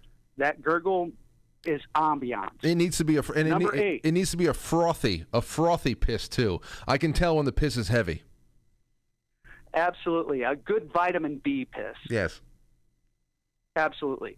Number 8, tell Frank that he should interact more with the chats, because, you just spend too much time collating your thoughts, Frank. It's obvious that you're just so involved with being articulate. It's a curse. Number 9, include suggestions on how Frank could improve his show. And the second caveat that I mentioned earlier is that you should always, always criticize Frank on his pronunciations. Yes. Always. If I can add something there, I would like for you to make sure that it has to be somewhere in the top 20 that people need to criticize the way I dress and suggest how I should dress. I always find that exceptionally not creepy when people are like, oh, wear your hat, or you'll stop dressing like you're 12, or wear things I like. Oh, that's, yeah. Especially when guys tell me, why don't you dress more like, shut the fuck up. Were you dressing me? That's a perfect segue to number 10. Go ahead. Ask about his Illuminati tattoos. Always ask about them and who his true allegiance is. I just had that happen to me. Number 11. Again on Saturday. Make fun of his opossum revulsion. Always do that. Always. There's nothing that brings such joy as making Frank feel bad about ugly marsupials. All right. Well, number 12. Suggest that he doesn't cuss so much. And number 13, close with a very sensual, I love you. Oh, I remember that one. I love you. Oh, my. Well, John, if there's anything I can say, nobody can take away from you that you've watched the show for a long time, because these are so spot on. It is incredible. Nobody could have done a better job, I think. Be well, my brother. Thank you. I love that call. Thank you so much for that. Yeah, no, it was on Saturday or Sunday, somebody, who, I guess, who hasn't been watching the show for long said, I just noticed that you have the all-seeing eye on your left arm.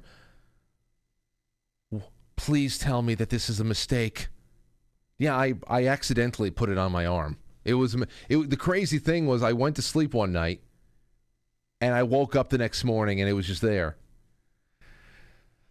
Ladies and gentlemen, this was my membership. They told me I had to put it on in order. It was just a triangle. It was just a triangle, open space. I don't know. I didn't get any perks for having this on my arm, but yeah, it's caused me a lot more questions than anything else. And it's been the subject of one of the biggest, quite frankly, conspiracies out there. With BCP, every time that I clasp my hands together, it's some occult symbol or whatever that's going on.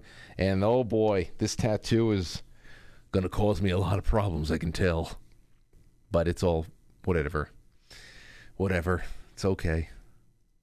No doubt.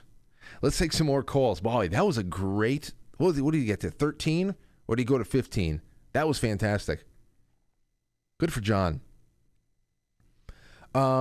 Cody says this whole thing with Scott Adams and the rest is really playing out like SPARS documents that Charlie Robinson covered in 2020. The media and social media is now allowing the dangers of the vaccine to go mainstream. Pretty crazy. To a degree, yes, Cody, but to another degree, there was always going to be a point where we cross that threshold where there is no way that you can get this, you can suppress this. I mean, obviously, we will never know what happened with the Damar Hamlin thing. Obviously, we'll never know for sure. That's going to be kept under lock and key. But it's becoming more, you can't, it's unavoidable. So there is that. There is that factor where it's going to become more and more unavoidable. Quite trippy. Cousin Sherry is out there and says, a few years back, I had a haunting dream that I died. I had so much more to say to loved ones. Grandpa came to me, both of our grandparents, came to me and told me to take my time and say what I needed to, but the moment I revealed to them that I was dead, I would disappear. Freaky indeed. That is freaky. That is freaky. Cody, again, says, a sound that I never hear anymore. Hold the damn flashlight straight. Take care, Frank. There's a lot more of that as far as sounds go. Ben Farina says, yo, Frank, maybe the exorcism was for Nancy. I know. That's what I'm thinking. That's what I said. It wasn't an exorcism. That would have been an eviction. Shake and Bake. So I just wanted to drop some support. Finally been able to catch a live show after a month. Wow, Shake and Bake. So great to have you out there still, though. Let's go over to... Pilled. J. Jewel says, we, the unvaxxed, never lost our humanity. Unfortunately, groupthink caused hatred toward us, not the other way. Yeah. There was only one direction for that. Only one direction for that. And you think about it, if there was hatred in the other direction, wouldn't we be encouraging people to go do things that we think is dangerous? It was never about that. It was always about, hey, I don't care how you vote, and I don't care what you believe, but let's, if we're ever going to have a chance to stand on common ground again, we all need to be in good health, and let's just pump the brakes on this. And definitely don't get your children involved. So that's a big one there. Falcalon says, wife made delicious sloppy joes. Hat tip to Mrs. Falcalon. Sloppy joes, I haven't had those in a while. Those are great.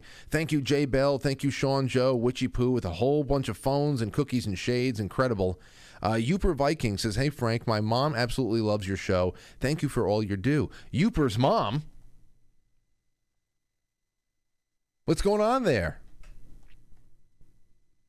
Patriot Jen, thank you. CMJ61, thank you. And Joey Shotgun, that was before. But you guys, wonderful. We have a couple more minutes left. Boy, these shows just scream on by.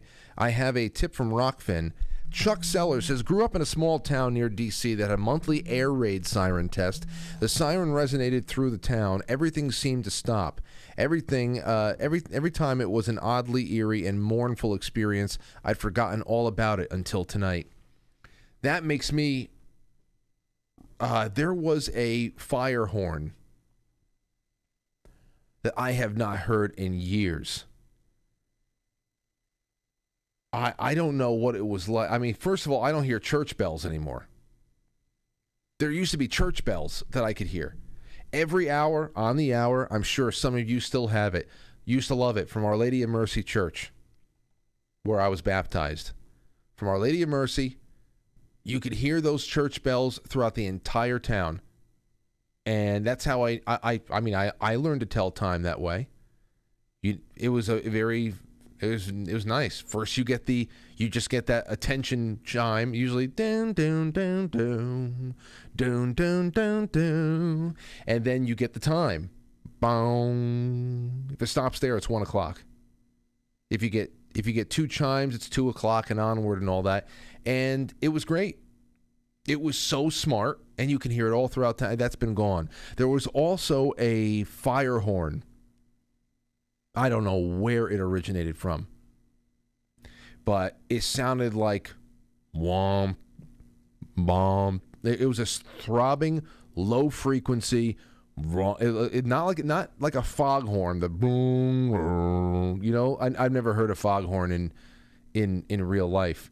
That's just from all the Looney Tunes from over the years. But it was this weird womp, this throbbing, low frequency horn that there must have been a code for that too. Maybe it was a fire code, or instead of what time it was, I don't know. Though the church bells never chimed at night. I think they stopped chiming because then you just wake everybody up. But still, I never understood where that came from. And on certain nights, it was more creepy than others. Like if it was a foggy night, it was creepy. Man, now I just started thinking about that. Thank you, Chuck. Thank you for that, Chuck. Let's go a little bit more into those responses. 8-track. Here's somebody. Paul Shinkman as far as sounds that you used to hear a lot but you don't hear anymore. He just left a quote, and the quote is, "I don't know enough to have an opinion yet." Now, who knows what direction Paul Shinkman is coming in from, but that's a novel idea, people just not having an opinion until they research a little bit. I think that's pretty appropriate for tonight's other discussions. Vance Gilbert said the sound he doesn't hear anymore. My father's morning sickness after an angry night's drunk. Stephanie Hill Fraser, the clicky sound of cards on the spokes of bicycle tires. Abby Crutchfield says, somebody screaming, "I'll get it," whenever a phone rings. The house phone. Who out there still uses their house phone? Lauren and I were talking about that. We were talking about that not too long ago. So I think we want to get a house line. Again, be old school and get called by nobody but telemarketers. Have conversations with telemarketers. Try to keep them, see who can keep them on the phone the longest. Let's see here. Ross Rhines says the rustling of foil milk bottle lids used as Christmas decorations in our classrooms. Oh, there is so much. Christmas decorations actually have a lot more of a smell thing for me. I love the smell of attics on Christmas decorations, especially when they are older. The paper decorations, it just smelled whatever the color yellow is, it smelled like that. It smelled yellow. Like, I'd have to imagine that's what the Constitution smells like. Old and yellow. Let's take a call. Albert, what's going on, Albert? Hey, not a whole lot. Okay. Days like we were in a car accident. I can go for that, dude. I can go for that. But if I'm dazed, like I just got out of a car accident from what's going on, it's going to be the car accident from True Romance, and I'm going to be Marcellus Wallace. Okay. I don't know if you saw that. As far as the Scooby-Doo moment, yeah. I mean, I agree with you, because that's going to come down to what are you going to do about it? Right. And that's a big question that we have to ask ourselves as a nation. What are we going to do about it? The other thing is a lot of people are starting to talk like it's over, and I'm not there yet. No, it's definitely not. Do you remember that guy? and this is just, I don't even know if you're going to remember, but there was a dude like I don't know how many years ago, but he was like a soldier, and he got caught with something, and he was like all freaked out, and he was like, "This is my ELF weapon," because you were talking about extremely low frequencies and that boom. I just remember that guy. I'm going to have to look him up and maybe send you something on that, because that was pretty freaky too. I might have heard about that on like John B. Wells like a long time ago. You know what I'm saying? Oh, also I wanted to let you know, because I know we're late here. Also I wanted to let you know, I mean, we've known each other for a minute, right? Mm-hmm. At this point. So you let me know if you're getting close to April and you want me to send you some organic eggs, because I'm not going to have Aurora painting potatoes for Easter. You're right. Oh, I know. Listen, I'm happy that I have a couple of lines to really good eggs and people who supply them directly, because we went for some general grocery shopping today, and we saw in the store that everybody is being limited to 2 cartons of eggs now around here. How much are they there? Because I mean, in Michigan they're like $5. I think my wife said $5 a dozen here. The eggs I get from the farmer, I mean, for as expensive as they are, already these jumbo eggs straight from the farm, and he transports them down from his farm about an hour or so up north. Those have been $8 a dozen for a long time now. And he says that we'll be, yeah, so it's been there for a while, I know, but that's just because I'm not buying the bleached white eggs from Cumberland Farms that you can probably still get for, at least at a time, $3 for a dozen or something like that. So we've always paid a little bit more, but the price has stabilized for now because the feed has not gone up significantly for them just yet. But yeah, I know people are feeling it right now.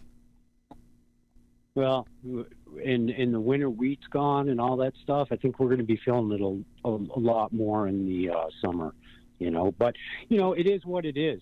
And like you said, you know, with having I think the most poignant thing that you said is, like, I'm kind of like at the what are we going to do about it, but I also agree with you that there's going to be something next and next. And, you know, now that they're talking about gas stoves, they're talking about this, I don't think it's going to stop. It's like I think it's occurring to me like, you know, like leeches. And the only thing that you can do if you got leeches all over you is remove them, because if not, they'll drain the host.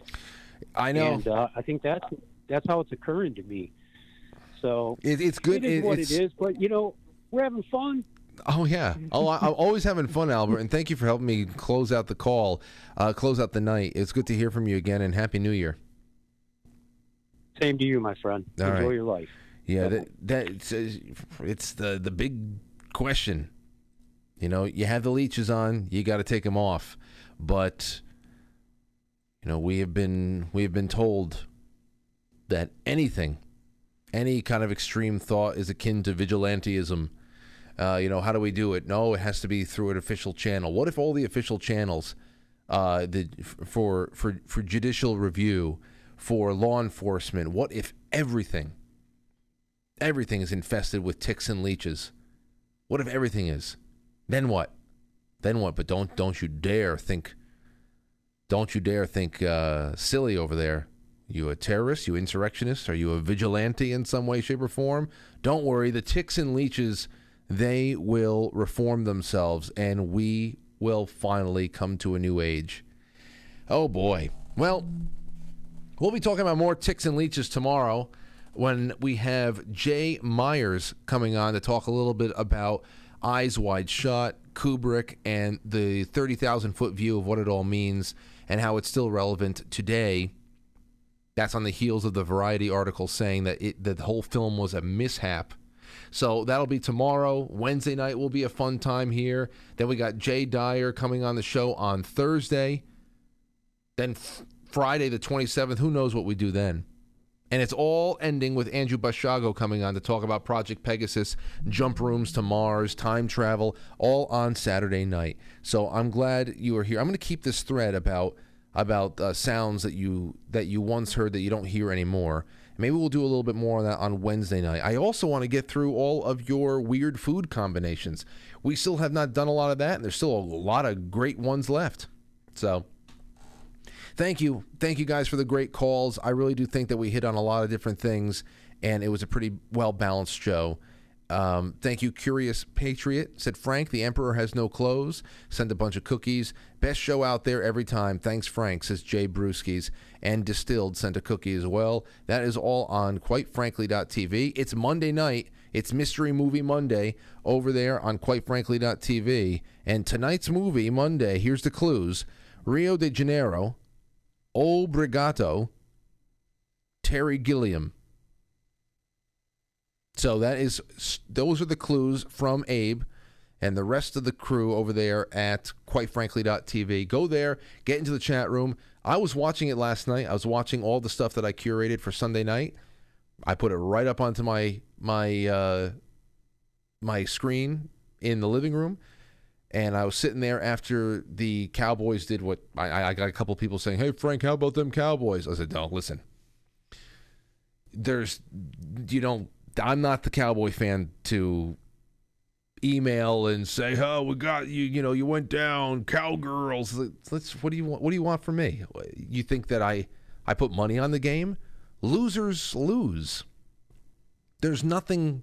This is why I barely watch the games anymore. I understand what's going on. I peek in from time to time. But, you know, I was really pulling, you know, me and Skip pulling again.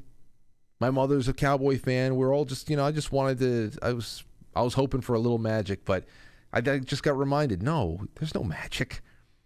There's no magic. It's been 30 years. It's been 30 years. There's no magic, Frank. It's marketing. It's not magic. It's marketing. Just like with the Yankees. It's marketing at this point.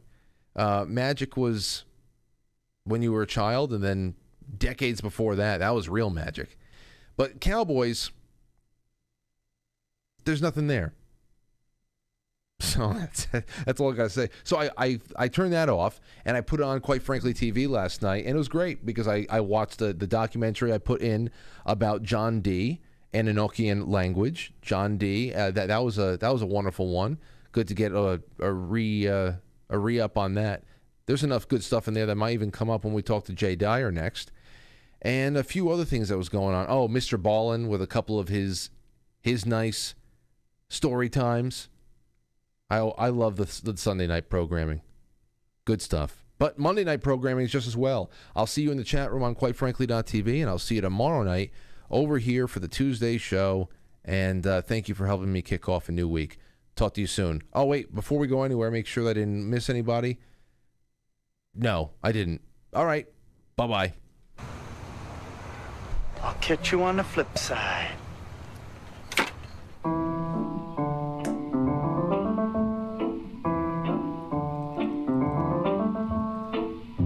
Quite Frankly is filmed before a live studio audience, and now our super chatters, starting with Cody, Quite Trippy, Cousin Sherry, Cody, Ben Farina, Shake and Bake, Bats, Genuine Patriot Apparel, Hello Kitty, and Debbie Bomarito. Thank you to Chuck Sellers on Rockfin. Thank you to all my friends. Oh, wait. We got Fredo Awakening on Rumble said, you think that the Bible or the Bills player was really at the game? I don't think so. I don't know what the hell I think about that. It was so weird. It was like watching The Invisible Man. Pepper Pants says, I love you. Thank you, Pepper Pants. That's all on Rumble. We'll see you tomorrow. You guys have been great.